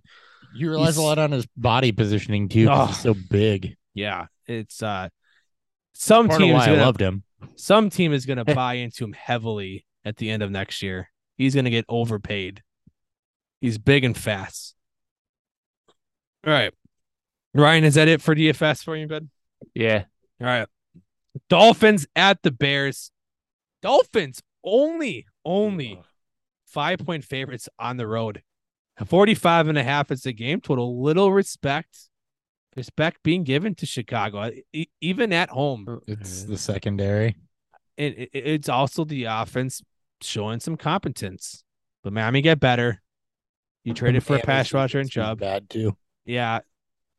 Um, I'm taking Miami. I think this feels this should feel like a trap, and maybe it is. You look at you know Miami has struggled to cover their spread the entire year, um, especially over the last six weeks or f- one in five. Um, I mean, you know, two two weeks removed from his injury, the offense is dominant. They just got a, a great pass rusher in Bradley Chubb. Bears are are are moving away from their top end defensive pieces. I I like the over in this game the most, but if you must bet the spread, You take Dolphins minus five. Yeah. Bears going full on Ravens with the way that they're running their offense. So you're not Yeah, getting a really ton of a ton of passing volume. You got to wait and see on Claypool. He's not going to be fully integrated ingrained in the offense yet. Um, what that means is that you know you're playing Darnell Mooney this week. Um, because I do expect the Bears to have to play from behind. Should be in the five to seven target range with some A dot on that. The running backs, you can play both of them. They're they're pretty much equally splitting the touches. Montgomery is getting the receiving work, with Herbert being the more efficient of the two. That makes them both flex plus plays. Um, Herbert, I think, with his efficiency, is pretty solid RB two. So, um, you know, you're you're good on both sides of that. And for the Dolphins at this point, there's there's no reason to say anything. The Bears are giving up the most rush yards to the quarterback. Um, the Dolphins are some of the most efficient pass. He was one of the most efficient passing teams in the league. You cannot sit Tyreek Hill and Jaylen Waddle this week. there, there's No, Yeah. ever. um, you know, Bears just traded their best weapon against the run, and they're bad against the run anyway. And the game script says they're going to have to run. We're not going to have to run, but they probably will end up running at the end of the game. But Miami will. I know Vegas says it's going to be close, but I expect that to be a a garbage time close. So I Yeah. mean, I, I can see Chicago keeping them. Miami's got their moments where the team kind of just I guess they kept becomes, yeah, I guess they kept Dallas close until Justin Fields forgot how to play defense. that was so. Uh, yeah, he got he forgot that you have to touch the guy down. but yeah, it's all of Miami, Mooney in the backs. Love Mostert. I love Mostert this week. Yeah, Yeah, you're, I- you're, I- not going to probably see Jeff Wilson. I don't think Jeff Wilson suits up this week. If he does, it's very limited snaps. The way Nah, I, it's, uh, uh, the way I- same way I feel about be about active. Claypool. Yeah, Yep. All right. I love Justin. Loving Justin Fields this week. 5,300. Oh yeah, I forgot about Fields. Definitely yes on Fields. Darnell Mooney at 4,700 too. So that's another freaking sweet bargain play. And I don't know. How do you guys feel about Chase Claypool at 4,800? Do you think he'll actually make an uh, impact? He's No. not gonna. He's gonna have maybe a small package of plays. You think it's a small you don't gamble with and that. that's if he. Yeah, I, I. There's no way. No way. There's no way he's uh, he's. This is apparently a relatively complex offense, from what I understand. There's no way he's got enough of it to have more than a couple plays this week. That unless the. OC, unless the game plan is to structure like a 10 plus touch package for Claypool. I by process, it's bad to play a Claypool in any league. It's gonna be nothing week. super creative, but yes, I agree. By process, it's bad to play him in any league this week. Yeah. Yeah, and I love the three running backs with Mostert, Montgomery, and Herbert. Mhm. 6,100 down to 5,800. So it's looking like this week's running backs are looking pretty good at like a $6,500 cost and lower. Mostert's got to be pretty chalk this week too. Yeah, 6,100. Mhm. Oh, like yeah. he like he feels like a super chalk play. Well, and I don't know how you with the as much as the Bears are running between both backs and the running and the quarterback. I mean, this literally reminds me of the Ravens from several years ago. There's no way you can get off of either Montgomery or Herbert. Yeah, when you're playing Mark Ingram and Gus Edwards and a little bit of Dobbins when he was a rookie back in 2020. I mean, it's I Yeah. mean, he was scoring all the touchdowns. He's super efficient. He's he's Herbert effectively. Or Yeah. Herbert's him now, I guess. All All right, let's Next go to the let's go to the uh the game of the week. That's not really the game of the week. Packers at the Lions. Packers three and a half point favorites on the road. 49 I hope the half. Lions beat Green Bay. 49 So do and a I. half is the game total. You fucking right. I'm putting money line bets on Detroit to win this game. This is their Super Bowl, or at least one of two games. Beat This week Green and last Bay. week. Just beat fucking Green Bay, who can't, who has lost, I believe, four games in a row. Yes, four games in a row. Um, yeah. Yeah. Detroit hasn't covered a game in four weeks. Green Bay has only covered one game in five weeks. Uh, don't bet the spread. Bet the over in this. Detroit worst defensive. What's I think worst scoring defense in football. Green Bay because of the offense is so bad and inefficient. The defense can't seem to generate multiple stops. Take the over. Have fun with this game. Sneaky game stack with Goff. You know, you go Goff, St. Brown if St. Brown's healthy. Sorry, I don't mean to step on your your toes, Ryan. But oh, you're good. Just a little bit of uh This game's gonna be fun. Oh yeah, lots of I'll fun. be talking about. I'll be talking about it. No problem. we got a question Yeah. too. Okay, go ahead with the question before I jump in. It's a good. All right. Point. This uh, Captain Joking. He's loving the stream. Appreciate you, Awesome. bro. Appreciate you. He's Yeah, posting this. He's uh he's got a trade option here. Okay. Should I trade DeAndre Hopkins for Nick Chubb? Now, this team, running backs of highlight, Austin Ekeler, Derrick Henry, wide receivers of highlight, Davante Adams, as aforementioned Hopkins, and Kadarius Toney. He's got Taysom Hill at tight end. In a vacuum, you should always trade a wide receiver for a running back, especially in redraft especially Chubb. Yeah. Chubb's RB generally, again, running back depth is always very tough to trust. Again, it's easy to replace wide receiver than it is In a running back. vacuum based on roster construction, though, I don't. He's he is six and two. He says PPR. I'm assuming full point PPR. He has lack of depth in both spots Yeah. based on what well, uh, based on what he posts. His lack of depth, and league. I, I, I Hop is just he is the only receiving uh, like he's got he's got double digit targets in both of the games. The only back in. receiving option that they've had. You got Ekeler, who's literally He's got a really right good running. with- yeah, you got a really good running back tandem right there, and a good wide receiver tandem right there. I mean, you could go three heavy on the back, but Again, position wise and comparatively, a little easier to find. Re- little easier to find replacement points from That's the true. wide receiver position through waivers. Um, he hasn't been hurt. He hasn't felt the hardcore hit of bye weeks yet. yet I No. believe. true. Um, Well, Kirk's done. Ekeler and Henry are done. Adams. are they all done? Did they already have theirs? I know how. I don't know No, if not uh, not Green Bay has not had theirs yet. I didn't know I the don't the Chargers had have either. theirs. No, they have had theirs. Never mind. yeah, He's, Chargers Chargers had had it week theirs, yeah. seven. he's past the Chubb- bye weeks. Chubb's on his right now, and Hopkins I don't think has has had his yet. No, he has not. So I mean, right now you're trading for Chubb, and then what's out there waiver wire wise for wide receiver to Probably- replace Hop right now? Probably better than running backs. Well, yeah, I mean it's going to be just better saying, than Darius Toney. like, Yeah, the third option there being Toney is what concerns me because I get the upside why people love Kadarius Toney, but it's a midseason trade of a wide receiver who was not hurt eh, allegedly and not being utilized at all on his previous team. So we don't know where Toney's at health wise. I'd assume fine because the trade went through. Um, how quickly he's going to be integrated into that Kansas City offense.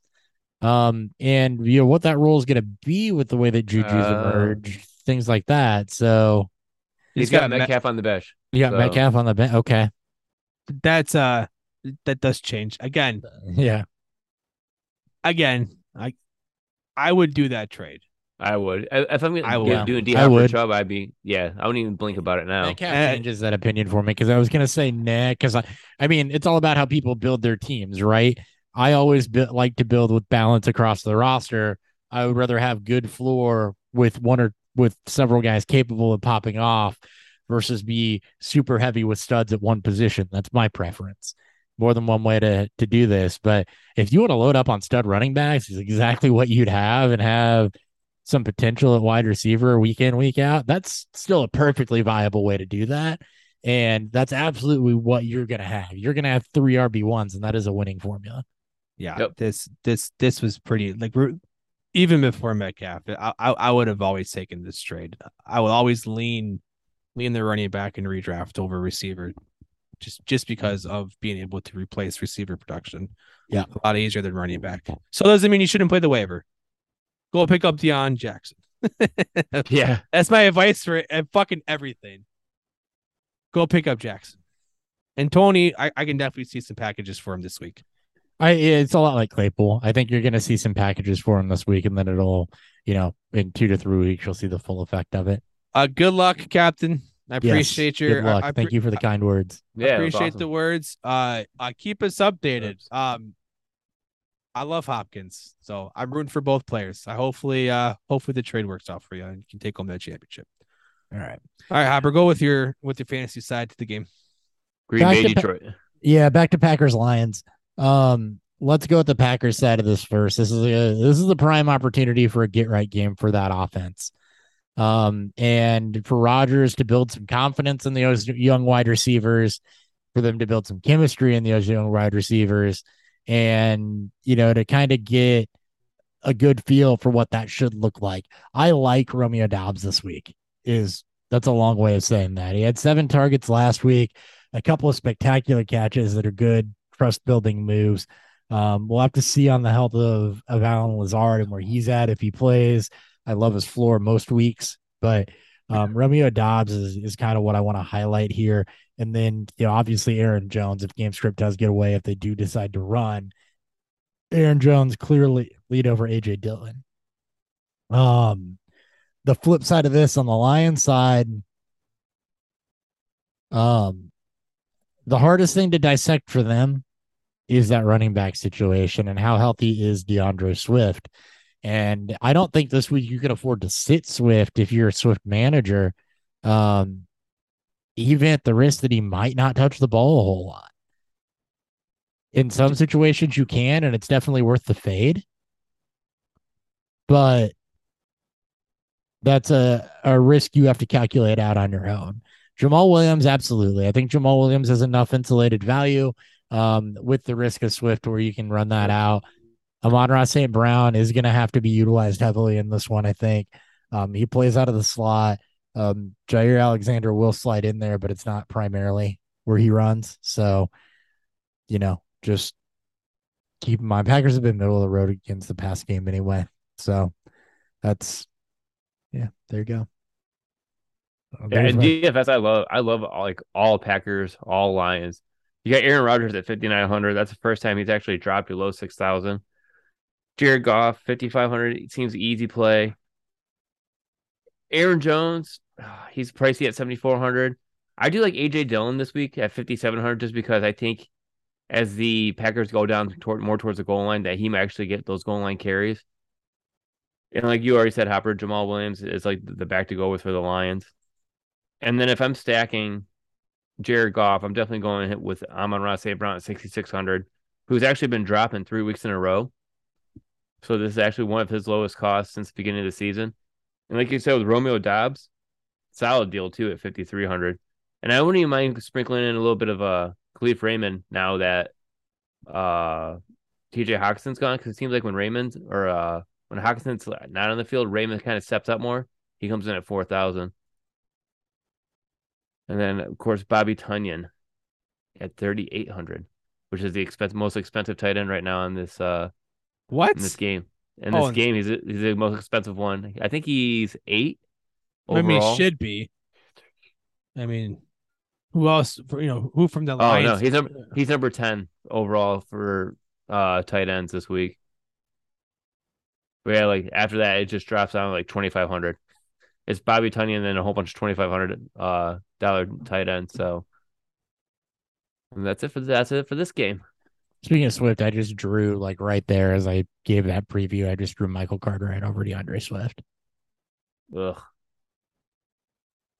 I talked myself into it with my own take on how this is how this weekend's gonna go. So that normally doesn't end well for me, but full PPR, So it hurts my feelings.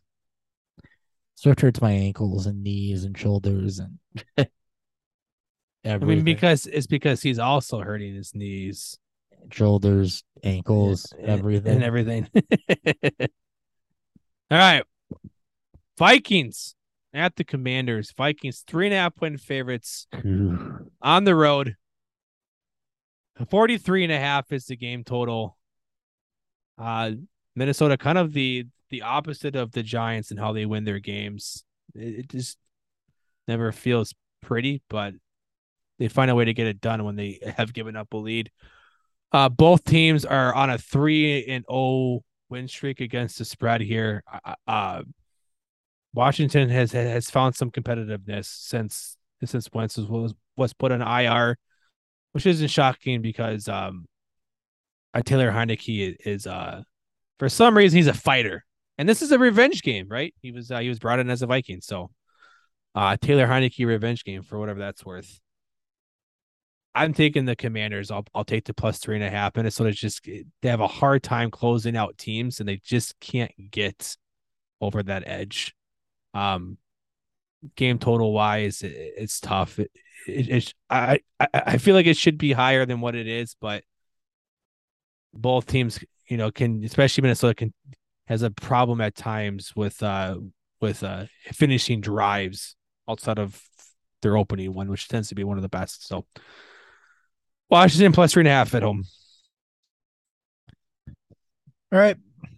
Flip side of this, um, Terry McLaurin has been pretty decent as of late for uh for your commanders there. Last three of the last four games, really, you've been completely fine with with starting him, and I see no reason to think that's going to be any different against Minnesota. And Antonio Gibson's carving himself out a little bit of a role as a receiving back. So he saw even touches in the rushing game to what Robinson did. Um, was hyper efficient the week before, but has caught touchdowns in back to back weeks. So looking for flex, Antonio Gibson, or if he was dropped when Robinson came back, absolutely a play that you can go make in this one from the commander side. Um, on the Viking side, like you said, there's a, a lot of fight here.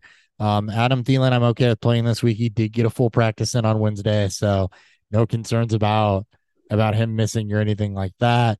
Um, Hockenson again, new team, so take that for for what it is.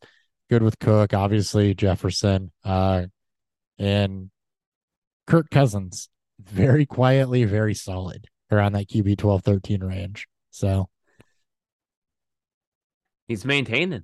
Heinicke's fine as a streamer this week too. By the way, if you need to pick somebody up, I don't have any problems with that either. He's Taylor Heinicke seems to win this team games. He's got that. uh He's got that Minshew scrappiness. He's just the team loves to play for him. He's the underdog that we all love to root for. Yeah, it's not going to give you a blow up game, but you know, multi touchdown games in both starts. Also threw a pick in both starts. So which I can totally see happening in this game. Strong Sure. pass rush and uh the secondary's been playing better. yep. DFS. Is it Kirk Cousins' game this week? Is he finally going to throw more than three touch or more than two touchdowns? He has not thrown more than two at all this whole season, but he has thrown at least multiple touchdown games and one, two, three, four now on the season. So four out of the eight, not bad. He's coming in at sixty two hundred, so he's still he's creeping up in price a little bit. Not bad. Uh, Dalvin Cook, he's the expensive running back on this one at seventy eight hundred kind of hard to play. Antonio Gibson and Brian Robinson, 5,500, 5,400. However, we want to play that. Brian Robinson kind of took a back seat last week. Gibson kind of made his more, his plays being more efficient as a running back there.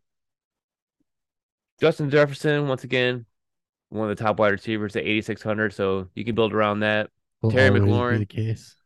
Terry McLaurin, like Hopper already said, has been actually showing pretty well in the two games. He's gonna With- draw draw Patrick Peterson, who's showing a bit of his old self. It's- It's a bit of a tough wide receiver. Yeah, there's just a defensive not- back matchup. depending on Dotson For There's just yeah, there's just DFS not wise. another wide receiver matchup there that, but that's for fantasy, not DFS. So. Yeah, uh, yeah. So I mean, he can look at low ownership there, but over those past few games with Heinicke starting, McLaurin's been averaging five and a half receptions, ninety three yards. So th- that's good for eighteen point nine five points over that span. So that's not a bad look at that one. Uh, Curtis Samuel, I don't know. I he, he's kind of faded more than anything. I don't see him being something that a lot of people could really look at. Like, yeah, the first game he had eight targets with Heinicke, but then then down to four but he hasn't seen any more than 53 yards over that span and no touchdowns still. He was getting the target volume to do something with the yardage and the touchdowns, and he never did. Yeah. It was better days. I think. I think he was. I think he's better served with Wentz. Heinicke is to. He used to throw it down there, you know, throw it to fucking I'll hook it to Scary McLaurin. Tara. That's why Terry's doing good. Yeah. Huckett So to say- Mc- I mean, it's been dating back the last couple of years. He's been with this team. That's been their their thing he too. always ends up starting somehow. yeah. I mean, Sam hasn't had a touchdown since week two, and also has a rush since week three. So actually, never mind. I take that back. He rushed re- last week and this week, uh, week seven also. So it's just one I, I would kind of want to avoid on that, and then that should be good for this week. Is Taylor Heinicke Ben Watson? Is Ben Watson the one that had the the mafia in year one Oh yeah, we always made the joke. Yeah, taking yeah. out ACLs and stuff so Yeah. get to mm-hmm. play? He's like Ryan Fitzpatrick. He's a young Ryan Fitzpatrick. He finds a way to injure the starting quarterback ahead of Get him, play. Including Ryan Fitzpatrick. That's former it's former Including Fitz- battle hawk backup Taylor Heinicke. oh man. Oh, oh god, it's even worse. Ew. All right. He, he did not order. He did not injure Jordan Ta'amu though. No, we got a question. We we, gotta evaluate my trade question here. Cat. Humboldt 12. He traded away. We got some big names here. So, you know, be prepared. Lamar Jackson, Kenneth Walker, and Tyler Higbee for Davante Adams and Travis Etienne. His roster is Cook, Diggs, DJ Moore, DeVonta Smith, Dillon, Rachaad White, and Dalton Schultz. So you got you got a QB one, you got an RB one, and you got Higbee for a wide receiver one and an RB one. Lamar Jackson, Kenneth Walker, Higbee for Adams and Etienne. Full point PPR. What side you on? I honestly like the Jackson Walker. Higbee. Well, So the I want to say Jackson Walker. this Walker, is single Higbee. QB. He also he just picked up Justin Fields for what that's worth. Um just picked up Justin Fields. This this is a single QB league. So again, downgrade in positional value for QBs, obviously. Mm, This And has to be the divine low for Davante Adams too, because of the way he performed last week. So it's a side grade. So it's a side move for running back, right? Etienne, you know, with with what we've seen from Walker, has been insane. Etienne's got the pass Just catching insane? sign. Yeah, it's just like they're both hyper efficient running backs. side move for tight end too. Actually tilted towards Schultz the last couple weeks. He so Schultz isn't involved in this deal. Schultz He's not is involved the in the team. deal. You still have him, but if it's single tight end, that makes Higbee throwaway. I actually like the the Adams Etienne. It's a major upgrade at receiver without giving up any positional value at running back. Which side was his? Sorry, I might be He missing picked that. He picked up Evans. Adams and Etienne. Etienne. Okay, Yes. yeah, that's that's the side I like. Is the Adams Yeah. Etienne side? Okay.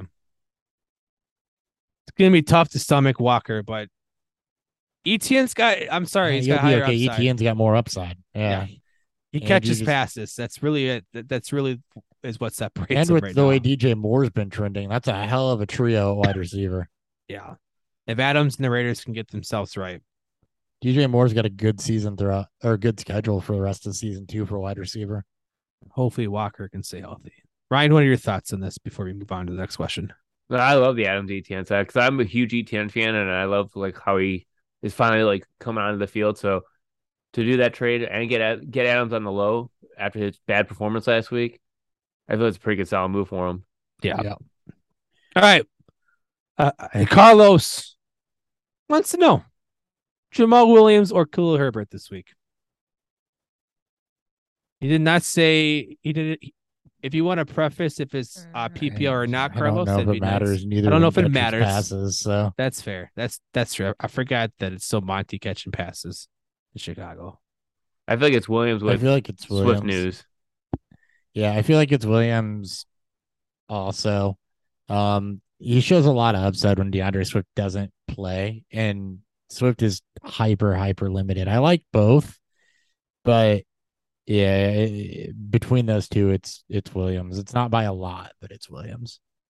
He's probably more likely to score a touchdown in this game in their games. Williams, yeah. I mean, That'd be I where Herbert's lean. pretty likely to score too, but even with Swift plays, Williams is likely to pick up a touchdown. So Herbert's a big play, right? Which is something that it's hard to predict. Williams is always, regardless if Swift's hurt or not, right? He's generally the goal. He's Herbert's big plays are six point two yards per. I, it's, Is a six point two yards. Per I, I, I get it. It's so hard. I, I, it's hard to sit. It's hard to sit Herbert too. I get it. I do. Williams is a better play. Yep. All right. Moving on. Panthers at Bungles. Bengals, seven and a half point favorites. 42 and a half is the over under. Falcons coming off of back to back against the spread wins, while the Bengals streak at five in a row has ended in their disappointing loss to Cleveland. I don't love this Bengals offense without Ja'Marr Chase. He's such an important piece because he just he changes the entire the way that the offense is looked. Higgins is not a separator. Uh, Boyd is a slack guy, and the offensive line is abysmal. Um, the Panthers have a they have a decent pass rush. It- it- I like Carolina to cover this game, and I love the over. The Panthers have shown since the addition of Walker, outside of his first game as a starter this year, the offense can put up some points. Well, Bengals just lost- got tanked. Matt Rhule got tanked. The Bengals just lost one of their top defensive backs out for the year with a torn ACL. Um, I can't remember his name because I'm also horrible with names, so I'm not gonna try to pronounce it. Seven and a half feels like a lot for a struggling uh, Panther. W Awuzie. Yeah, there you go. Uh, seven and a half feels like Hit me. Who you, sorry, it didn't hit me who you were talking about until you said you were horrible at names, and then it immediately clicked at what you what Bengals cornerback. I'm pretty sure you can say Eli Apple. So yeah, it depends. I also don't want to ever say his name. He's he's garbage. Um, seven and a half feels like a lot of points for a struggling Bengals offense, and uh, just now two weeks removed from Chase being gone. I don't. I, I'm taking the Panthers and the, and the points here, and I'll bet the over because I think this could be. Eli Apple's actually hurt also. By the Oh, way, is it okay? That, that might be a good thing for the Bengals, but who knows? Just kidding. That's mean. yeah, it's a good thing for the way things are trending. Is DJ Moore? Oh, Uh, DJ Moore, the last five weeks 11, 8, 7, 10, and 11 target volume, touchdowns in the last two. Uh, obviously, blow up game last week against Atlanta. Uh, look, everything's pointing towards big DJ Moore, big, big DJ Moore. Um, the other thing, though, with you know, them being down, uh, Panthers actually, I believe, are struggling a bit against the pass this year compared to where I thought they were. Um, Marshall Dude, nine targets last week, man. for deep cuts. Nine targets nuts. for what the 80 fuck? nine targets for 87 yards coming out of nowhere. If he's finally starting to to take a step, it's a little bit of a gamble, but if he's finally starting to to take a step with the Bengals being down both of their top cornerbacks, look, that's a a gamble you might be able to actually afford to make. Uh and yeah, the Panthers for the Bengals side of this, it's chalk. Um, I mean, chalk without Chase, Higgins, Boyd. Uh, you probably have to play Mixon. We talked about him not being being fantastic. Carolina has not been fantastic against the pass. They are bottom ten as far as points given up to the wide receiver position. Um, they are better against the run, but not by a lot. So um, they're 12th in the league in points given up to running back, given up to running backs. Um, and they've, you know, given up in the teens to somehow Tevin Coleman. What? Tevin Coleman. Did he have a good game? He had a, I think In he had a week couple. five? He had like a couple, like he had a two touchdown game. I thought. Yeah, in week five, he had a two touchdown game. Uh, but also Darrell Henderson and Tyler Allgeier. So, um, you know, this is a situation where Mixon at least gives you some floor.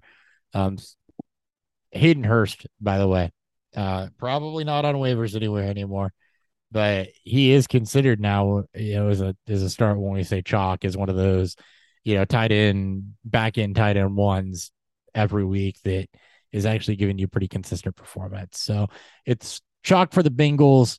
Uh, you're pretty chalk for the Panthers as well. Chuba Hubbard plays. You're good with both him and Foreman. I think they will split. Hubbard getting the receiving work, but you know, Foreman being in the hyper efficient role. Keep an eye on that, but I think you're fine with both this week because I got to touch on that running back situation there. Um, although nobody's sitting Foreman, Hubbard's the one that you, you might be questioning. You're okay with that. Terrace Marshall's the deep cut from this game, though. If you're looking for a desperation wide receiver start that is almost des- definitely on waivers after what he did last week. Bengals being down two top corners and the way that I see this game script potentially going with the Panthers regressing on defense. Right. Actually, like I like I like Hubbard like this week in DFS. If he plays, he's at fifty three hundred. But I really do like Foreman even more because I feel like what he's done the past two games, he can actually carry that on Mhm. and carry it into this game. Even though Cincinnati's ranks very highly against the running back, ranks at six against the running back, so it's a tough run for him. But he has that passing game role. I feel like it could benefit him. But then the one uh, play I really like a lot though is the Bengals defense. They're at four thousand. They're a bit pricey. They are considered the fourth defense, the fourth highest priced defense on the What are the week. Panthers, Ryan. They are twenty three hundred. You have Burrow takes a lot of sacks. Yeah, decent so pass rush in. Carolina. I you know maybe based not maybe not super high ceiling for the Bengals de- or, or or for the Panthers defense, but maybe by price right there might be some value to it. You have a team that takes a lot of sacks, Burrow and Cincy. Yeah, they're the twenty second ranked defense for the uh for the week. So sorry if it took me so long to try to find that. That's No, why I was you're trying to good. find out where they You're were good, you're I'm good. like, yeah, so I'm just like, yeah. I mean, if he's taking what he took five sacks last week, he's been taking multiple sacks every week, throwing interceptions. So yeah, I mean that the Panthers are actually now that you bring it up like a good sneaky play. They're like that good like fill in at the end. They're they're a good cheap defense that I think is going to have low ownership because you're going to see, you know, a lot of yardage given up. I you know the Bengals in theory have a high scoring offense. They still have a very good receiving core, so I think there's I think there's some some sneaky low ownership to the Panthers defense for DFS. Yeah, I like that call. Good call on that one. Way to make me look for it. That was nice. I got you. I got you, boo. Hey, anything else before we move on? We're good. All right. Not, not for me. A couple noon games left. Chargers at the Falcons. Chargers three point favorites on the road. 49 and a half is the game total. Lana is uh, after starting the season with a six game uh, cover streak. It's now lost. It's now 0 and 2 against the spread. Uh, Chargers have been kind of mixed here um, with a hot streak, now a low streak. A lot of points scored for a Chargers offense that has been up and down. You know, 23 points last week, 19 points the week before, 30, 34. You don't have Mike Williams. You don't have Keenan Allen. That makes your offense far more one dimensional, even though Ekeler is one of the best pass catching backs in the NFL. I don't like this game to bet. I think it's too. I think it's too close for comfort. The game total is very high, as both offenses are pretty. As the Falcon has shown, it's pretty. It's very efficient. and, You know, with how they score. So I would probably stay away from this game. I would actually lean the under if I have to make any bets. It's Ekeler, Everett, and I guess Palmer to get involved for for the Chargers, and I don't really want to gamble with a, a whole lot else. Um, Are you playing Herbert? Do you feel? I mean, Yeah, six teams on by. Do you really feel comfortable? Yeah, I think you have to. Okay. Now, I like Mariota with the rushing floor, maybe a little more, but I, I think that you have to, given how many teams you do have on by. Um, It's been a little. I mean, five touchdowns over the last you know four games. yeah, Three hundred yards.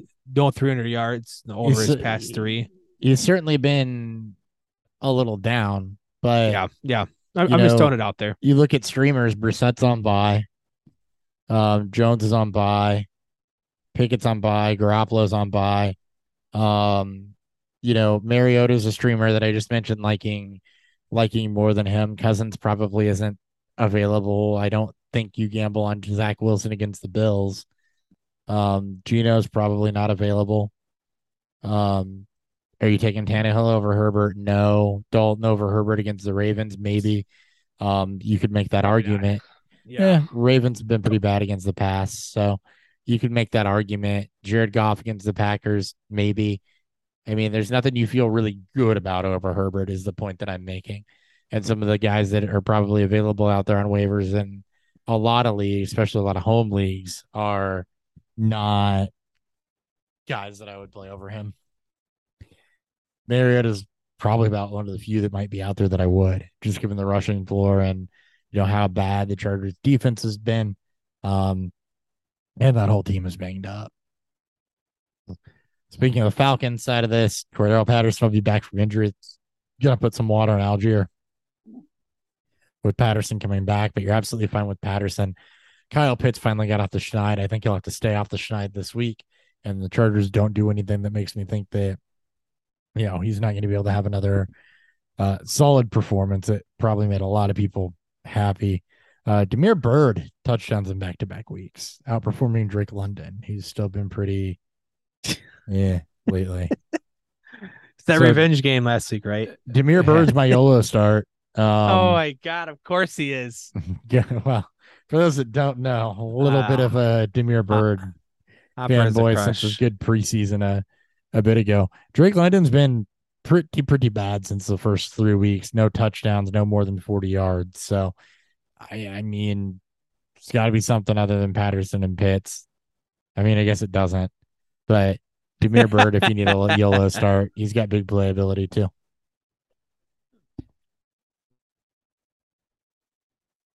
DFS, I'm passing on Herbert this week, man. I can't play him at 7,200. No, we're not at that Uh, price. I, I, I don't That- think he's been playable for a few. I mean, I think he hasn't been Uh, playable for four weeks, really.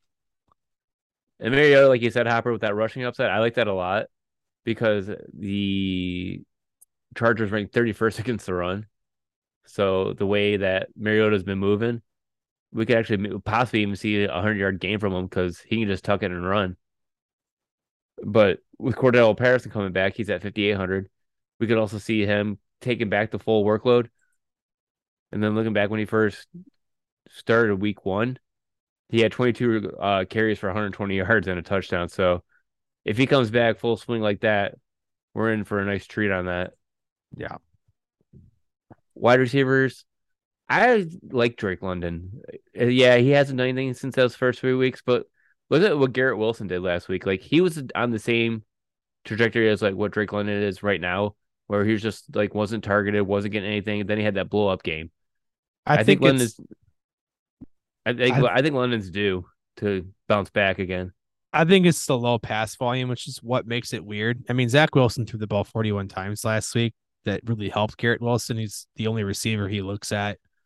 London is just a product of low volume, um, which I don't, I don't really see changing. I mean, I unless hope- it's, I mean, based on what the game total suggests, it should change, right? You know, 50 points Yeah. is a lot of points. And And and, my mind always blows me every time. I see like because I, every time I think of like the Falcons playing, I always think of like the Cincinnati game. They're getting blown out, and they they were still just running the ball. Yeah. So it's like, but still, I think one What gonna come his cost, right? What is Drake London's cost, right? If you mind me asking. Forty nine hundred. It's actually the cheapest he's been all year. Yeah, I mean, it, it's Should be. you don't really have to, right? It's a wait and see, but I think he's he's no one's gonna play him. This is Like it's You know, for a higher game total, cheapest. yeah for a higher game total. I, I don't see a lot of people playing this this matchup in in big tournament pools. I mean, people see Gerald Everett being all green, being 29th against tight end positions as Atlanta sucks against tight end. So you can always start him at 4,800. I still like Kyle Pitts. He scored feel like- again last week. He yeah, did. he's doubled his touchdowns. Yes, let's go, Pitts. Just Yeah. such a shot in the dark on Drake London this week. I mean, you're playing the matchup, not anything from his performances the last, you know, several weeks. And you just mentioned that Carolina was bottom 10 against the pass. Ten targets his last three games. It's a low volume. I, I mean, it, it's it's the a low Bears. volume it's a passing low volume offense. offense. Yeah, very low volume. I don't hate the call. Just if you're looking for a low, a very low, very low ownership dart throw for your, you know, for your tournament plays and for your maybe for your run backs. but it just feels like it's it's It's an upside play that should have low ownership if it if it hits. yeah, it's just he needs that touchdown, right? He just he just got he just needs that touchdown. Oh yeah, he needs something. Good long catch and run even too. All right, But- sorry, is that all? Or No, I was just more. gonna say next game. next game, last noon game, Raiders at the Jaguars. Raiders one and a half point favorites on the road. 47 and a half is the game total. You have two teams that struggle to close team outs, two teams that have been vastly inconsistent with their uh with their game by game play. Jacksonville's pretty much become Minnesota and that they can't win one score games. Ryan is completely frozen too, by the way. It's pretty funny. I'm just looking at his, his still photo. I don't know if it's computer crashed or not, but it looks it looks cute. Um, Jaguars haven't covered a game in five straight games. They're 1 5 against the spread. Raiders are are they're on this this this trend. They cover three, they don't cover three. Um, right now they're in the middle of not covering. So for whatever that's worth, you can take that as a trend. I, I will take the Raiders. I just don't trust Jacksonville. Yeah. Uh, you guys even uh, hear me? yeah, no, I we can can hear hear you. you. Your camera's just Okay. frozen. Your screen's froze. That's why it's funny. I'm looking at it too. I'm like, oh wow. Oh wow. Oh wow. Uh one thing I will bet is the game total. I will bet the over here. I really like the 47 and a half. Both both offices has shown the ability to uh to put up some points here, and both defenses aren't very good right now. So bet the over. Stay away from the spread. You can talk, Topper. You dude, your fa- your ability to talk isn't That frozen. awesome. No, that would be hysterical if you can still keep that face and still talk. I'm not. Yeah, I don't do ventriloquism ah, well. Oh, it's not one of my talents. Raiders, Davante Adams, Josh Jacobs. Nothing else has been worth a damn in that offense for weeks now. Um, this is not the week to go bunt, bet on Hunter Renfrow. Darren Waller's not been healthy, so Mac, There- Joe- Mac Collins, Topper. yeah. Mac Mac, Collins. Mac, Mac Collins, you- you He's outperforming Hunter Renfrow. Uh, Just- a low bar this year. I'm just I'm I'm just saying. He did Yeah. have he did have eight targets last week and a touchdown the week before. It's Jacksonville. I don't know how much. He's had back to back double digit. He's got more double digit points. I'll make him the YOLO play on this game. He's to- like he, he's like bargain bin Gabe Davis. yeah, he's the YOLO play in this game. He's bargain bin Terrace Marshall. I don't know if he's bargain. bin. He might be he might be equal value. Terrence Actually, just the Spider Man meme. Um, Jaguars side of this, it's all ETN and Christian Kirk and Evan Engram. We mentioned how consistent he's been is somebody available on waivers that you can pick up, plug in, play. So you good, you good on that Evan Engram front for a tight end stream. Mack Hollins is going to be the YOLO play. Other than that, you go and chalk. Christian Kirk, I know, has been a little up and down. This starts a stretch of really easy matchups for Kirk. So Houston Astros just no hit the too. Phillies. Sorry, the- to- wait, they just no hit the Phillies the the first ever combined no hitter in the World Series. in the World Series, and no hit the Phillies. wow. Sorry, it's a it's, it's a bit of history. Again, you know, fuck the Astros, but still, Probably what froze me. Well, McCullers got Ryan is so shocked that there's a no hitter in the actually World just Series. it's solar flares. That's how it happened. That's also why it's frozen. There's solar flares over Ohio or Michigan or wherever you're at. Michigan. I love his still face. It's so perfect. It's it's it's glorious. It's, I'm like focused. I can't tell. Ryan's actually not uh, frozen. He just has a great. He just has a really good ventriloquist voice. I've He been just hold- practicing. I mean, uh, you know, it pays off. I bet you Yeah, practice watch out. some, practice Watch out, Jeff DFS takes. DFS takes. Oh god, it's gross this week. Do we go Trevor Lawrence at all? Good matchup. High Right? scoring. Matchup, yeah. It's I- a high. I- sc- It's, I, I I go both quarterbacks because I think it's just going to be slinging it back and forth. So you got Side- Derek Carr at 5400. Carr- Yeah, Carr's been so bad, but it's a good matchup for both of them. I agree. now he's now he's now he's all the way gone. Well, all right. So I'll uh I'll wrap this up real quick. I guess we both can do it. It's highest game total uh combined for the week. So I have no idea what pricing is on anybody, and my phone's almost dead, so I'm not gonna waste it. On I don't that, have but pricing. We're just gonna move on. We're just gonna move on. Keep Three it. o'clock games. Uh, keep her moving here. Keep her moving. Uh, Seattle at the Cardinals. Cardinals two point favorites at at home. 49 and a half is the game total. Look, Seattle has been all the rage this year, right? Surprising team, you know, to come out late. The Cardinals have started to find their offense since Hopkins' return. That's all it took. I told you it wasn't Kliff. It was no wide receivers. It's still Kliff. It's not Kliff. It's still Kliff. Uh, Okay. Seattle is three and all this past three weeks against the spread. Uh, uh, the Cardinals have been relatively okay this year, uh, but they're on this kind of back and forth streak here. Uh, I think Seattle continues to surprise and they take home this game. I don't know if they'll win, but I think they'll cover the plus two and the over. Both offices have shown the ability to be very, very productive, high scoring. Um, Geno Smith has had some very, very pretty deep balls. I, I, I do believe Metcalf's going to play. Lockett isn't hurt, so this should be a, a fun game to see go over. You don't even have to bet the spread. Just watch it. Just watch the points come rolling in. Yeah. Quietly good performers. Rondale Moore, ever since coming back from injury, uh, he's had one two target game. Everything else has been five targets or more. 92 on a tutter, tutter last week um, in a very good matchup against, well, a shootout kind of sort of against Minnesota. But yeah, the good news is the defense, you know, defense overall doesn't really shift that much as far as quality goes.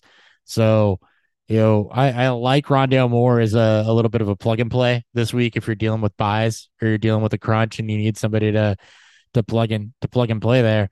That's a guy for it. Um, Hopkins Murray, obviously that much is chalk. Zach Ertz is completely fine as a plug and play replacement tight end. Um, there's always a little bit of perceived upside there with him. So really the one question mark you have here is the running backs. Is James Conner going to be healthy? Um, I haven't looked to see if he's practicing this week or not. I'll do that right now. Um, you know, Benjamin's been the plug and play guy while Conner's been out. You know, I don't think that that's necessarily going to change, but he's getting in limited sessions. So you have to get, check in Sunday to figure out what that running back situation is going to be.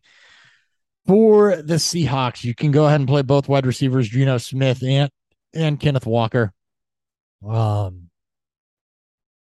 I don't think I can simplify that much more. Play Kenneth Walker. uh, yeah. Play Kenneth Walker. Um, now we talked about the Cardinals being really bad against tight ends two years in a row. The problem that you have here is that Will Dissly and Noah Fant cut into each other's value so much that you can't really target one of them. So By their powers combined, they'll be by their powers one. combined, they'll probably be a tight end one. But the problem is, is that you have to Someone's- combine their powers. One of them is scoring a touchdown. Yeah. One of them will score a touchdown. Good luck figuring out, and good luck figuring out which one's going to have more targets. Uh, if I'm betting on touchdowns, I'm betting on Dissly. There you go. So there you go. Um, that's about it. It's an easy defensive matchup for a Seahawks team, so you can pretty much roll with them and roll with most of your Cardinals. I should let Ryan back in now. He's pre- I, I don't know how long he's been sitting in the waiting room. Oh Jesus! Again, three monitor setup. I'm looking at the middle one as I read off these stats and stuff. Zoom's always up on the right one, so I did not see him sitting there. All right, I'm Alright. back. Welcome Hey. back. Hey, DFS on Cardinals and Seahawks. Oh, how many games ahead are we now? We didn't go. We actually moved to next. We week. just this is actually on. next Y- week. yeah. You, I have no, I have no idea how long I was talking to myself for because I just looked down and I saw both you guys were frozen. So I'm like, oh crap. yeah, you, yeah. You just completely lost it. Yeah, that was Yeah. great. so we're at what Seattle Arizona? You said? Seattle, Arizona, and Jags Raiders. If you want to double back on that for anything, Nah, we'll just, keep- we'll just keep going ahead. I don't want it upward. We don't want to drag anyone's time on. Uh, Geno Smith. I still like him at 5,800. He's blowing our, you know, blowing our minds out of the way he's been playing. Back to back, to you know, he still has a multi touchdown games. He's still producing good. I like him at that price. Uh, Kenneth Walker starting to get up there, but it's against Arizona. Their defense is a meh, but he's at 6,200.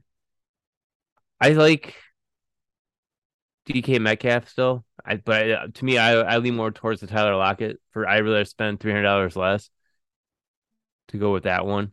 But my favorite play this week is actually Noah Fant because it's the Arizona Cardinals. You start the tight end. Last time Noah Fant played him, he had seven targets, six receptions, 45 yards. He's still looking for his second touchdown of the season, but I think he has the opportunity to get it here. And then I also like Seattle's defense at 2,500 because last time they played, they have I'm trying to pull it up here. Hang on one second. I want to say it was at five or six sacks. They had six sacks, an interception, and a fumble recovery. So now the Seahawks have a total of 22 sacks, five interceptions, and nine fumble recoveries on the season. so that's a heck of a value play I like to play this week at 2,500 bucks. And that's pretty much yeah. On the Arizona side, it's Hopkins, right? 7,900, A lot of volume. right? You're hoping. You're open. All right. Three games left. I mean, can piece the fuck out. Rams at the Bucs. Bucs three point favorites at home, 42 and a half. You have two very, very much struggling teams. Tampa Bay hasn't covered a game in six games straight. Rams have only covered twice this whole year. Um, this is a just, you know, a, a fuck it, and hopefully we get 2021 uh, versions of these teams, not what we've seen this year. Who thought this matchup would be ugly when you saw it on the The, schedule? the NFL circling this going, you have Stafford versus Brady, week nine, so much at stake mid-season. Both teams should be the number one teams in the NFC, as everyone predicted. And neither team is leading their division right now. Nope, it was really Giant Seahawks last week. Oh my god, it's just um I just wouldn't bet this. I can't trust either team. Uh you can you can bet the over if you're praying if you're trying to wish cast uh scoring into this. Just 42 and a half. I bet you anything. The schedule makers are looking at this going, we're getting 50 plus easily. And the game total is 42 and a half. 42 and a half. That's Not, not, that's not good. Not good. Not good. Nope. Not, not good at all. Uh, what is good is at least Tampa Bay gets the Rams secondary, which has not been great here recently either. Um, other than that atrocious game against Carolina and Dallas, with I think Cooper Rush still playing, um, they've given up a 20 point receiver in PPR every game. Um, Aiyuk, Samuel, Hollywood Brown, Drake London, Stefon Diggs. It's happening on the outside of that. So I mean, yeah, that's good news if you're Mike Evans and Chris Godwin. Let's let's put it that way. Uh, the Rams also, per tradition, not great against the run, not great against receiving backs. So yeah, okay against the run, I guess. Not exceptional though, and especially not exceptional here lately. Giving up very good games to Pollard, McCaffrey. Actually, McCaffrey played them back to back. Their last two games, they got shredded by Christian McCaffrey. That's why played him with Carolina and then immediately came back and played him with San Francisco. That's great. Not something I noticed. Leonard Fournette's been not good recently. I don't have a better way to put that. I don't know how you sit him because the receiving floor is there and the touchdown. I don't want to say upside, but the you know ability for touchdowns is there, and he's been saving his weeks. But he has not seen double digit rushes, an offensive problem, in two weeks. He's not been over 25 yards rushing in two weeks. Um, and he's only seen three targets each of those two weeks as well. So he's just getting scripted out when this team goes down. Moving towards Rachaad White, even though Fournette's getting all the Uh, so. yeah, not really. They're just going away from the backs entirely. Which is weird because it's been Brady's forte for so long is that he's so smart about Uh, Well, and you have to to check wonder down. if this is a Leftwich versus Arians thing, but they are going away from the backs in, entirely. I mean, it was only four rushes and three targets for Rachaad White, too. So six targets to the backs in total in a game that you're down and you only rush the ball 10 times. because the offensive line's trash. So, you know, doesn't bode well. You go for Fournette because he's getting the goal line work. It's about the best that you can hope for from that Yeah. running back situation. And then It- both wide receivers and And the amount of backs we're we're we're losing We're the bye losing. week too. you have to. Yeah, Yeah, big time. But I mean it, it's you yeah. really need Fournette to turn this around or Rachaad White to get more involved in the passing game. You need something for the Bucs backfield to matter. And it's really the same thing for the Rams. They don't have anybody in the backfield you can trust either. You know, Ronnie Rivers got sent back to the practice squad. There's rumors that Cam Akers might come back next week. Darrell Henderson, they just haven't involved him. Neither team is utilizing the run. It's like a mirror two teams. They both don't have a, a line that you can trust either. So outside of the wide receivers, which, you know, by the way, Tampa good against the pass, so you can't really rely on Allen Robinson. This is actually a game that you looked at early in the season and said, I want to start everybody here.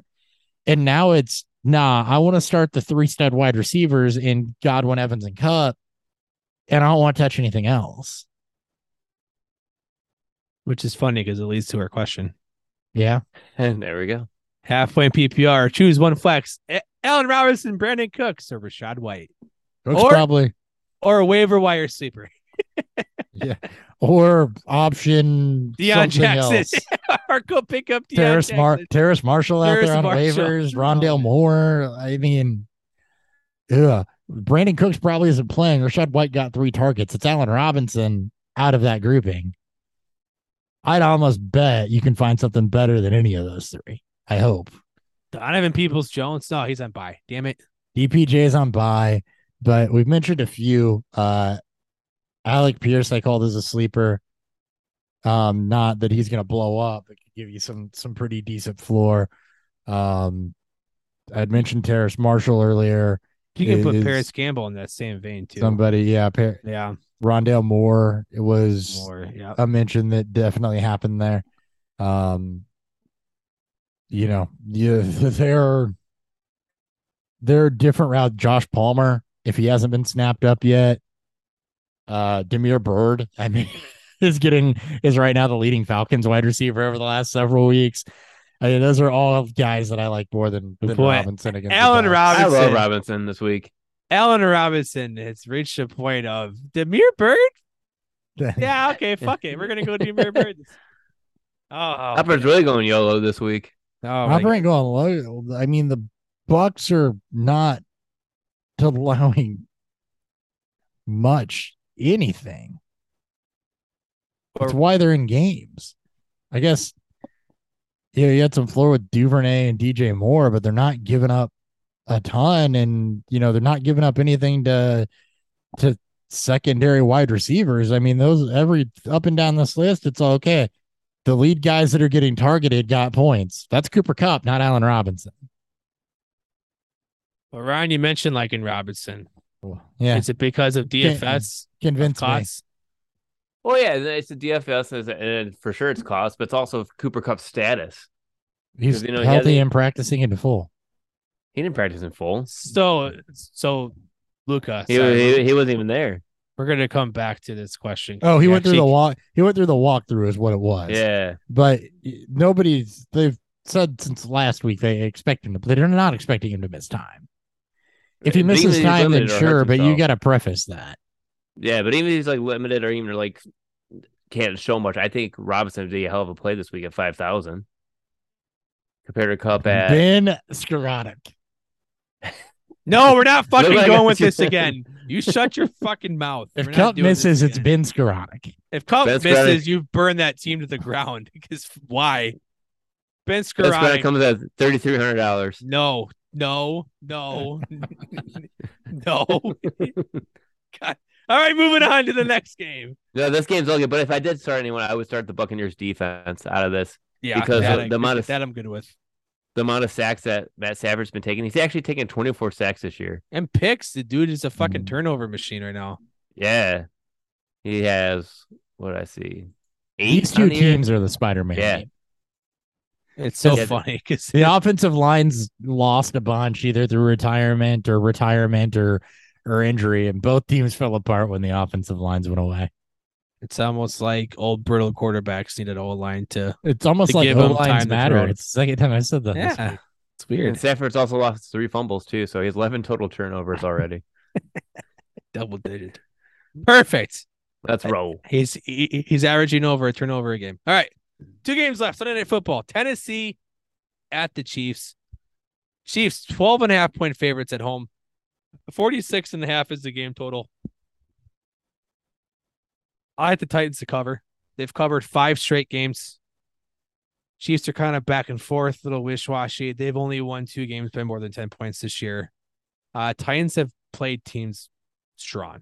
They haven't played good teams. Houston, uh, Colts twice in Washington, but they've kept games close. We know Derrick Henry's on a roll. It's the best way to keep a great offense, um, you know, in check is to keep them off the field by controlling the clock.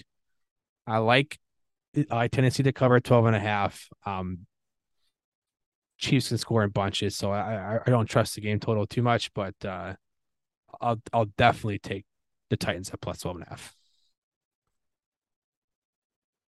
Yeah, outside of Derrick Henry, there's nothing you can trust on the Titans. I mean, they're not, they don't throw the football.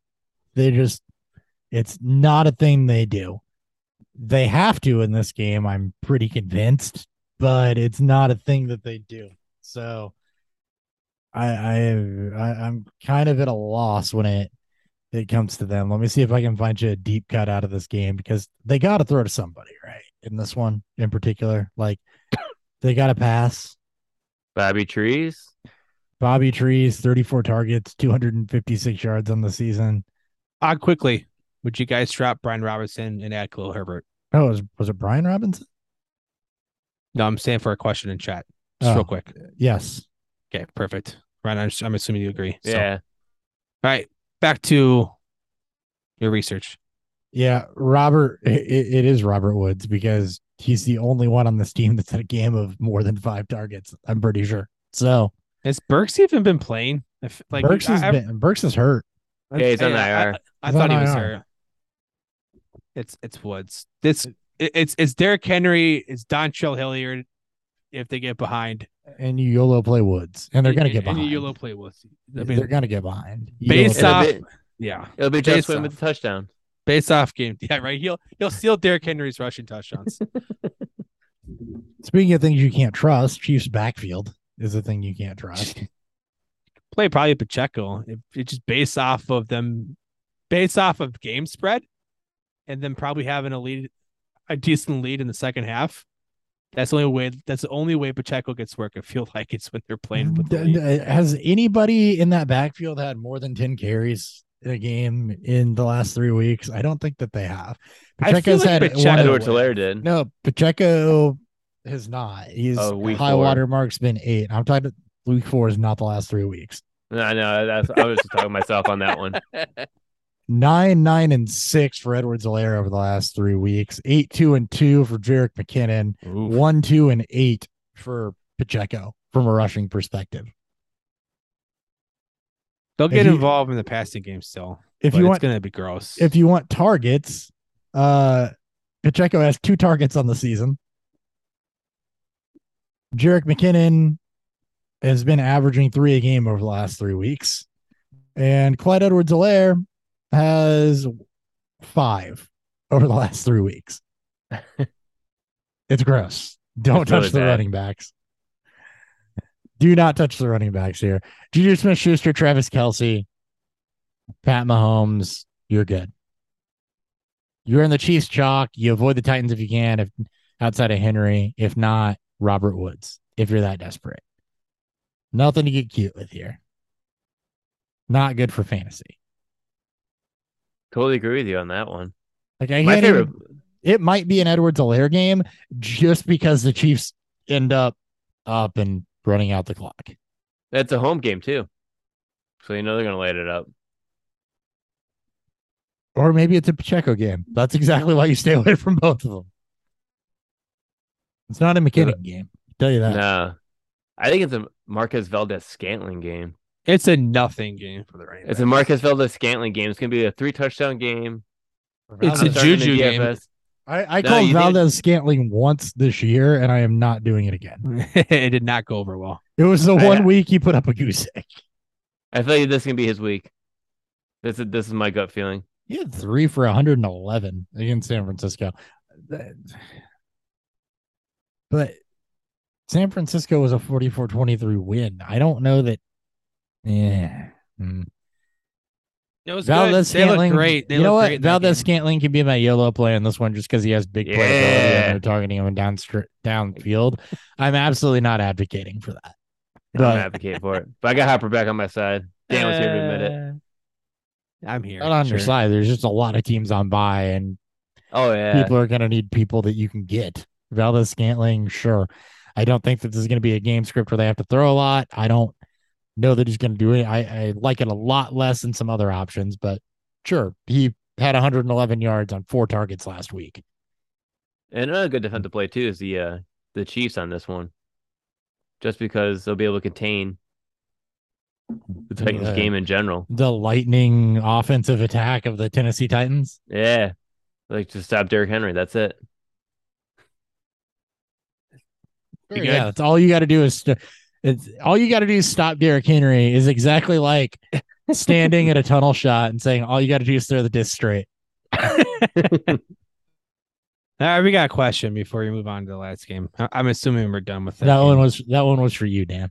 I, I and I appreciate it. He wants to know, Travis Unlimited wants to know. Hello. He wants to know, Gabe Davis or Scary Terry? in Terry, flex this week. It's Terry. it's scary, Yeah, Terry. for sure, Terry. I I don't, don't. love, I don't love his defensive back matchup, but I it, it- it's a better it, it- it's a better game. It's a better game script. yeah, for him. The Uh, problem with Davis Gabe may not be Davis- Davis. It's exactly what you saw last week. He got two early targets and you know really didn't give you a lot of anything the rest of the game. I think he ended with like 33 yards. Um, and it's just because they didn't need him. They didn't need they had no reason to continue to target him downfield. And I think that that's a lot of what this game's going to look like. Yeah, it's either going to be blow up in the first half or or you're staring at a wide receiver six. Otherwise, it's the way that it goes. That's the This problem with the Bills is they get a Right. lead, Gabe Davis. don't need him. And if it doesn't happen the first half, it doesn't happen. Val, uh, sorry, not Scary Terry has a, a much better game script for him. It's a process.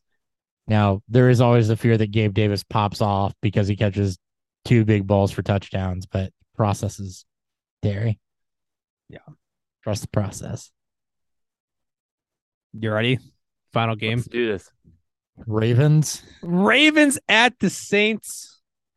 Ravens, two and a half point favorites on the road. 48 and a half is the game total.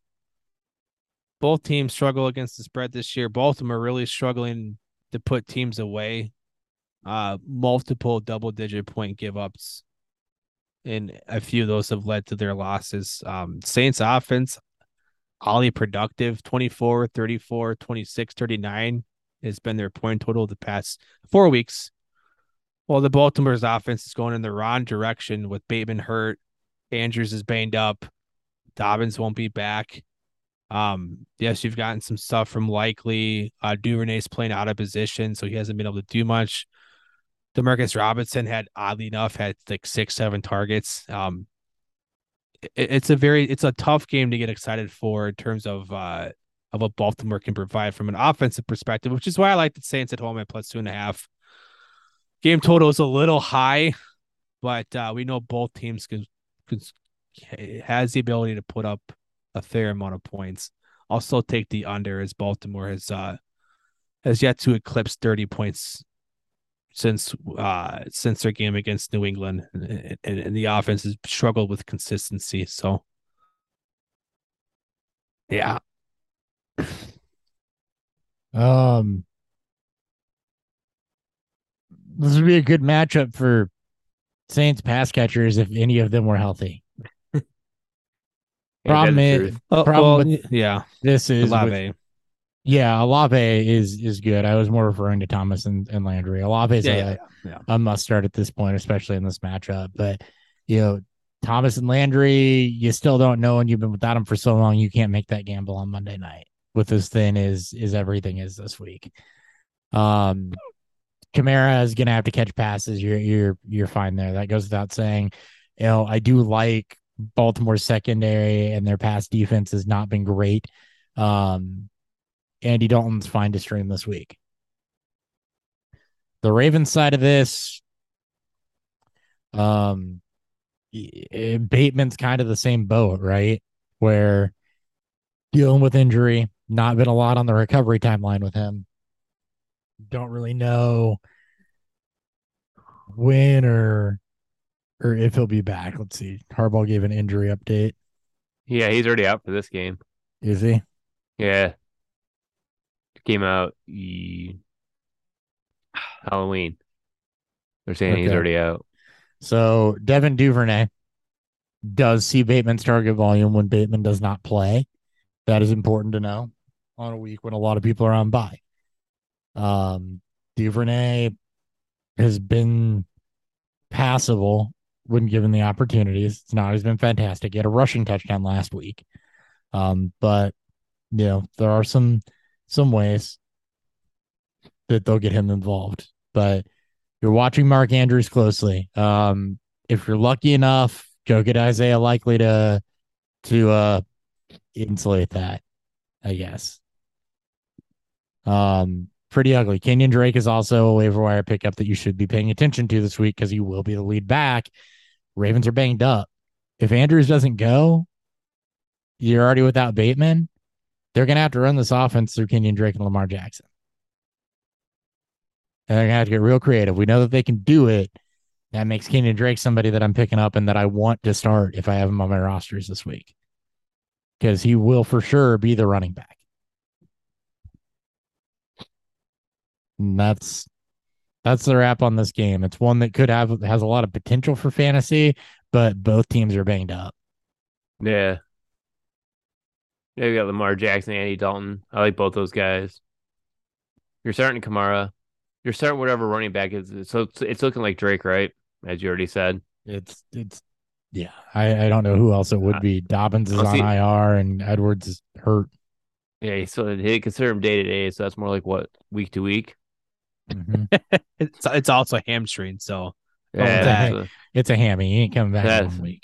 so that's month to month. Like you said, Chris Olave is a must start. He's at 6,400, so that's not a bad price either. Actually like Uh, that. it's Devin good- Duvernay. Good matchup. Devin Duvernay at 4,900. That's also good. Uh, cost. And What's likely Isa- tag right now? yeah, Isaiah Likely is at 40, is at 3,400.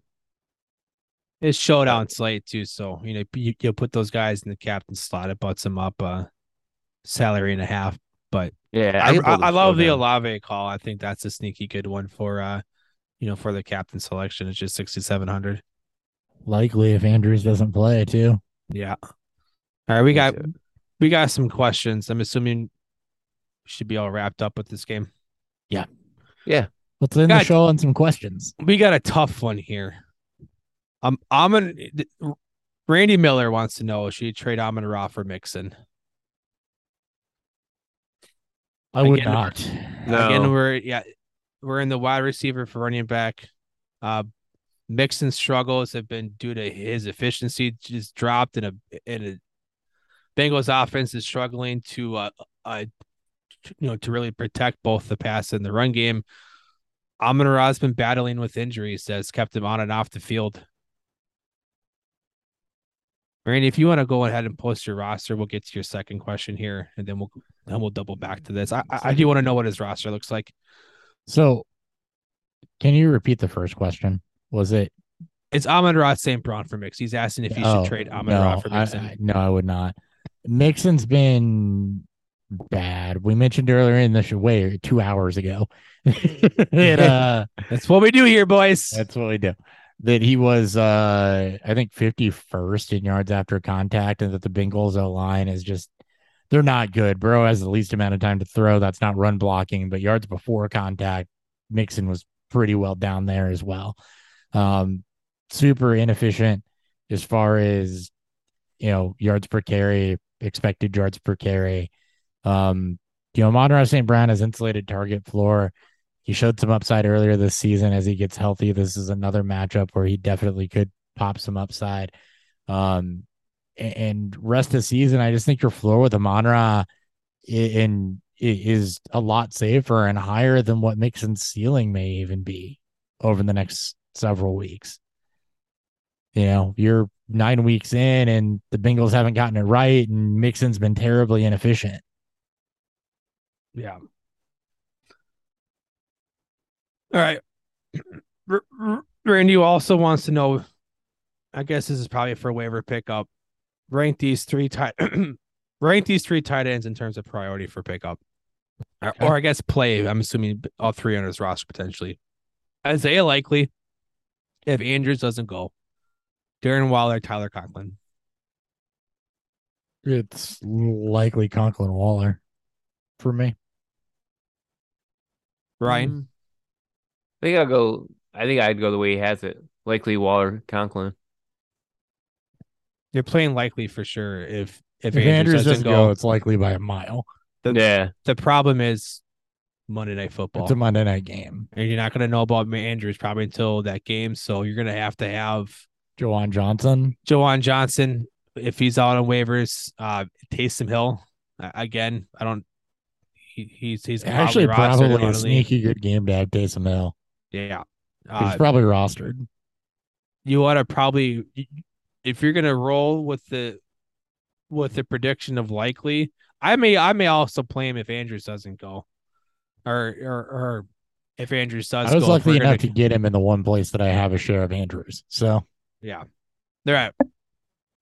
Let's go keep this did, rolling did you here. give your answer? Me? Yeah. He I go like- likely. who is it? Likely. Yeah, I would- him. Likely Uh, Waller Conklin. You're Waller Conklin. Yeah. I'm Conklin over Waller. Given I am likely and then pick up at Saints tight end because you can't play Waller or Conklin e- either way. So Yeah. But that's how to rank him. All right. Luca wants to know just a little bit of suggestion for his team the rest of the year. He's got Cousins, ETN, uh, Kenneth Walker, AJ Brown, Mike Evans, Dallas Goedert,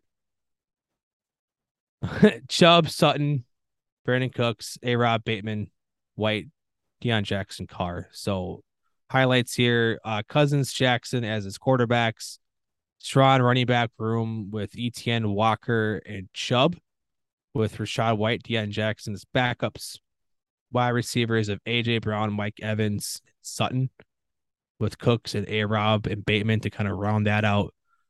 And then Dallas Goedert as his tight end. It's a good all around roster. You're gonna you're gonna have to probably keep um rotating quarterbacks in as both Cousins and Carr doesn't they provide some consistency, especially Cousins provides consistency. Both both quarterbacks don't have a lot of boom Thought to you them right he now. had- did you say you had Jackson? No, he does not. have Deon Jackson. Deon Deon Jackson. Jackson. I'm sorry, Got Deon it. Jackson. Sorry, you said Jackson right after Cousins, and I was Yeah, I enough. moved. Yeah, no, I moved. Yeah, I'm trying to read through them relatively quickly here to get through it. Um, do you guys have any suggestions on what to do with this team? I'm assuming this is a struggling team based on record, but it's a good team. I mean, it's a great running back room, right? it's a it's a great running back room. Um, I mean, with ETN Walker and and Chubb, it's kind of what I said. I mean earlier, right? AJB, big boom, but there's been some games when the floor's falling out. Mike Evans, kind of the same thing. You've had some games where where the floor just hasn't been here. You've got potential for very good wide receivers week in and week out, but you have no floor at the upside of your wide receiver. Um, I would see if I could move one of those stud backs and give yourself a little bit more floor at the wide receiver position. Now, Dan hates trading away from running backs. And again, um, if you want to run with three backs at the top and that's your core and whatever upside you get out of your wide receivers, great. That team is structured. This team is structured to absolutely do that and be fine. But that's the one area where I look up and down this roster and I see, okay, maybe I could get some improvement out of this. Is a little bit more high end floor out of the wide receiver room. And your best trade chips is where you have your most depth. And that's with those three running backs. Maybe even if you could go a one for two and get, you know, some some floor out of a wide receiver and you know, I don't know, maybe a difference maker quarterback wide just as a little cherry on top. So that you don't have to worry about the stream every week. Those are my two recommendations. Ryan, anything that I would almost just stand pat where he's at, just because I feel like you're gonna start overthinking it. They might be overpaying for someone. So I kind of just hold it and play the matchup, especially with the quarterbacks between Cousins and Carr. Yeah. And I agree there. You don't have to to make a move. If I were to look at moves though, that's kind of where my answer was is those are the moves that I'd be looking at. All right. Dan? moving I it's if you can't go and pick up a streaming like I, I hate trading for quarterbacks in single QB leagues. I do too. It- It's it's there's just very little positional value gain in terms of being able to pick up a Justin Fields or or a Marcus Mariota or a Daniel Jones and just play based on matchup. I I, I wouldn't be trading any actual viable starters or depth to make that. Josh Mhm. Allen's going to cost too much. Lamar Jackson's a fine one to pick at, but again, you're giving up startable talent that I just it's you know you, You, know from a don't do that replacement alone level. You, for sure. If you you, just can you get don't it, do it. you can get it on top of another deal, Yeah. sure, but you don't do that in. No. I actually itself. really like his team. I actually like his team too. enough to where you don't have to do too much. You just got to hope that that variance plays in your favor moving forward. But that again, it's it's just you're gonna keep streaming QB, and you're gonna you know you're You're gonna Goedert's some, gone through his or Goedert's gone through his bye week, so you have your tight end for the rest of the year. Yeah, I think you're just you're gonna have some weeks maybe where you don't get what you hope for out of your wide receivers, but you're gonna have some weeks where they, you know, win you weeks and and blow some things out as well. And that's Yeah, I mean you- having AJ Brown and Mike Evans is a really nice start to it's a good just yeah yeah. Yeah. It's It- gr- it's great upside. yeah you're you should be right. Hopefully And all your floors in your running backs anyway. So yeah, you're building it right. All right. you're fine. Val's the goat. Made a trade. Team seven and one. So he's in a position to hopefully, you know, he's in a position to to where he's looking at the playoffs and maybe, you know, maybe getting some better matchups down the road as we've gotten more information about the teams. He just traded Adam Thielen, Amon-Ra St. Brown, Tom Brady, D'Andre Swift. So big boy trade here. Big girl, big boy trade here. Hey, can I write that down? Yes. Thielen, Amon Thielen, Brady, Swift. Swift. Yep. He got in return. Jonathan Taylor, Patrick Mhm. Mahomes, and Amari Cooper. Well, Seven and one team. So Swift for Taylor both hurt. Assuming they're both healthy, that edge goes to Taylor. Edge obviously to Mahomes on the on the quarterback side. Edge to Cooper over ARSB and Thielen. So yeah, I like it. I, I like the Taylor Mahomes Cooper side on this. You got you got better, and you don't. You're not really hurting the upside of your team by any any move that you made there. Um, and if you moved ARSB and Thielen, just knowing where those guys were drafted, that's not the top of your wide receiver room anyway. You just turned probably a surplus and somebody you might have been started as a flex or a wide receiver three into Amari Cooper, who's got big upside in that role. so he yeah, big went, time boom bust. he actually went it looks like because he, he did post his team. He, uh, he did post the highlights of his team. He probably went looks like he waited a little bit later on receiver, here. Receiver. Who else So he's got So he's so he's got uh Christian McCaffrey, Dameon Pierce, Hopkins. Remember, he drafted Hopkins when he was on a six game suspension, so he's a sixth, seventh round pick. Yep. Uh Travis Kelce, you get to pair that with Mahomes now. Travis Etienne, and then and, and then Allen Lazard. So he's got the beautiful upstacks upside stack in Mahomes and Kelce. And he gets to add in JT with ETN and Pierce and CMC. So his running back room, which was just nut. which is the side, you, you know, you, you know, it's a side move between Swift and JT. Both running backs are banged up, really can't seem to get themselves on the on the field. I trust JT more in that sense. Um, a big upgrade to go from Brady to Mahomes, though. Yep. And Oh, Cooper, yeah, huge.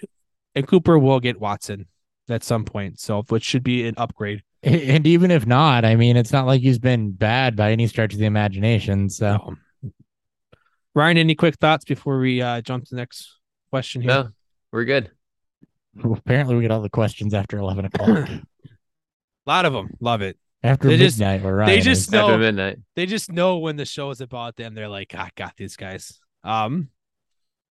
So Kyle's got a thing here. He's got Aaron Jones, uh, Monty Hunt Pollard. So he's got the collections of of uh, of good efficient and or number ones in timeshares. Uh, Murray Patterson, Godwin Lockett, Diggs Boyd. I'm I'm just gonna read through this. I'm also reading the question for the first time here. So I have Aaron Jones, Monty Hunt, Pollard, Murray, Patterson, Godwin, Lockett, Diggs, Boyd, Waller, Engram, Tonyan. Guy wants Godwin, Pollard, and Boyd for Tyreek Hill. So it's a three for one deal to get the to get the best player in the deal. He wants what? Sorry, Engram, Pollard, and Boyd. No, He Godwin, Pollard, and Boyd. He wants Godwin, Pollard, Godwin, and Boyd. Pollard, and Boyd for Tyreek Hill. All of his running backs have their bye week in week 14. So Pollard would be his only active. I mean, that's a problem you have to save for the future, but I gotta start adding get Deon Jackson now. Right.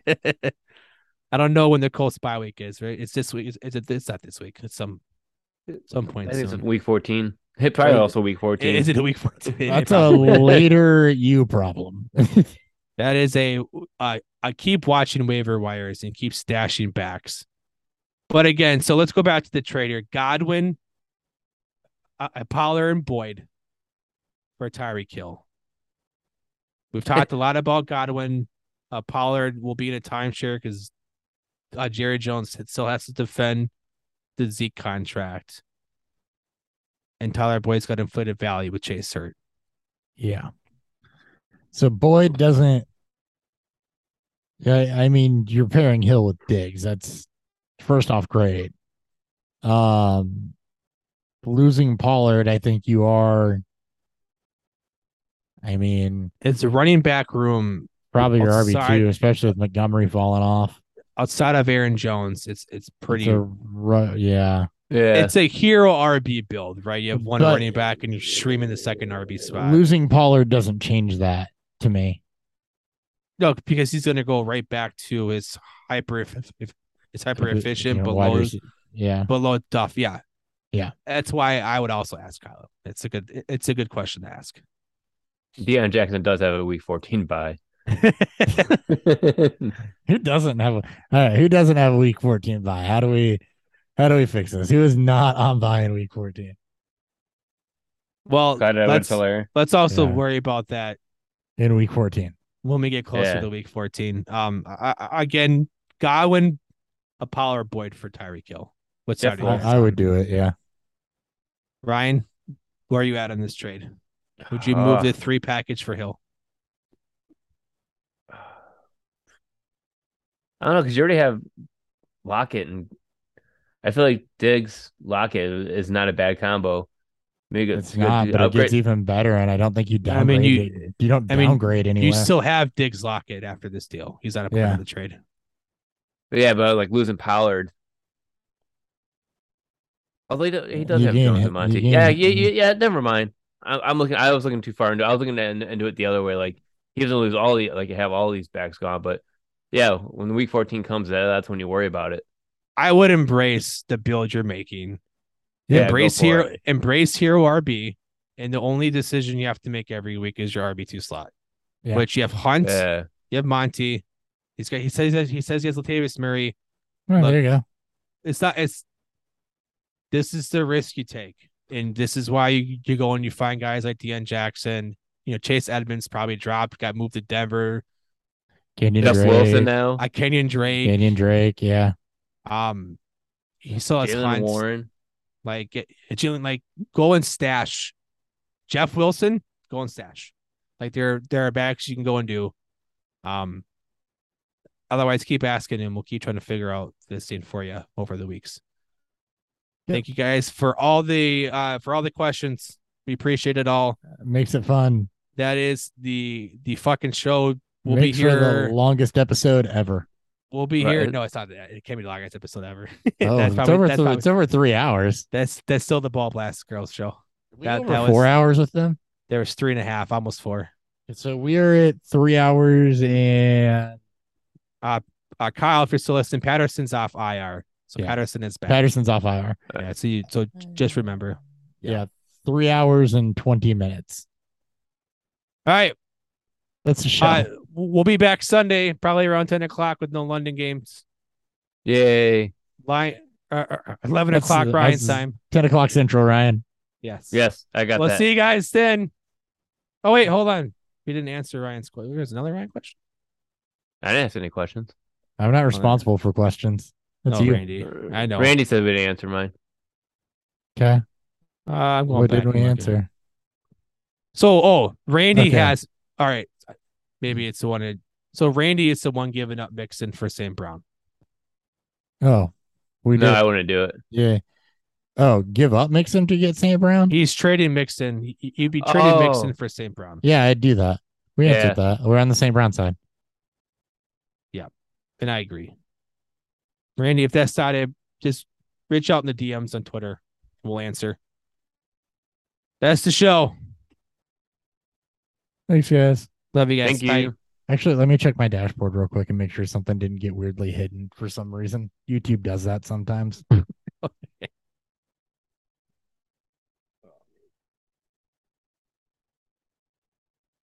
yeah, I don't see anything that was was hidden. No, Th- there's a lot of stuff being thrown out. There's Is Conklin a start? oh, He asked that, was right the one. before that. Is Conklin Okay. a start? I said it's been ugly. We did we did a lot of talking on Conklin, so Yeah, we we did, and I think the general consensus is he's a str- he's one of the better streaming options if necessary. Yes.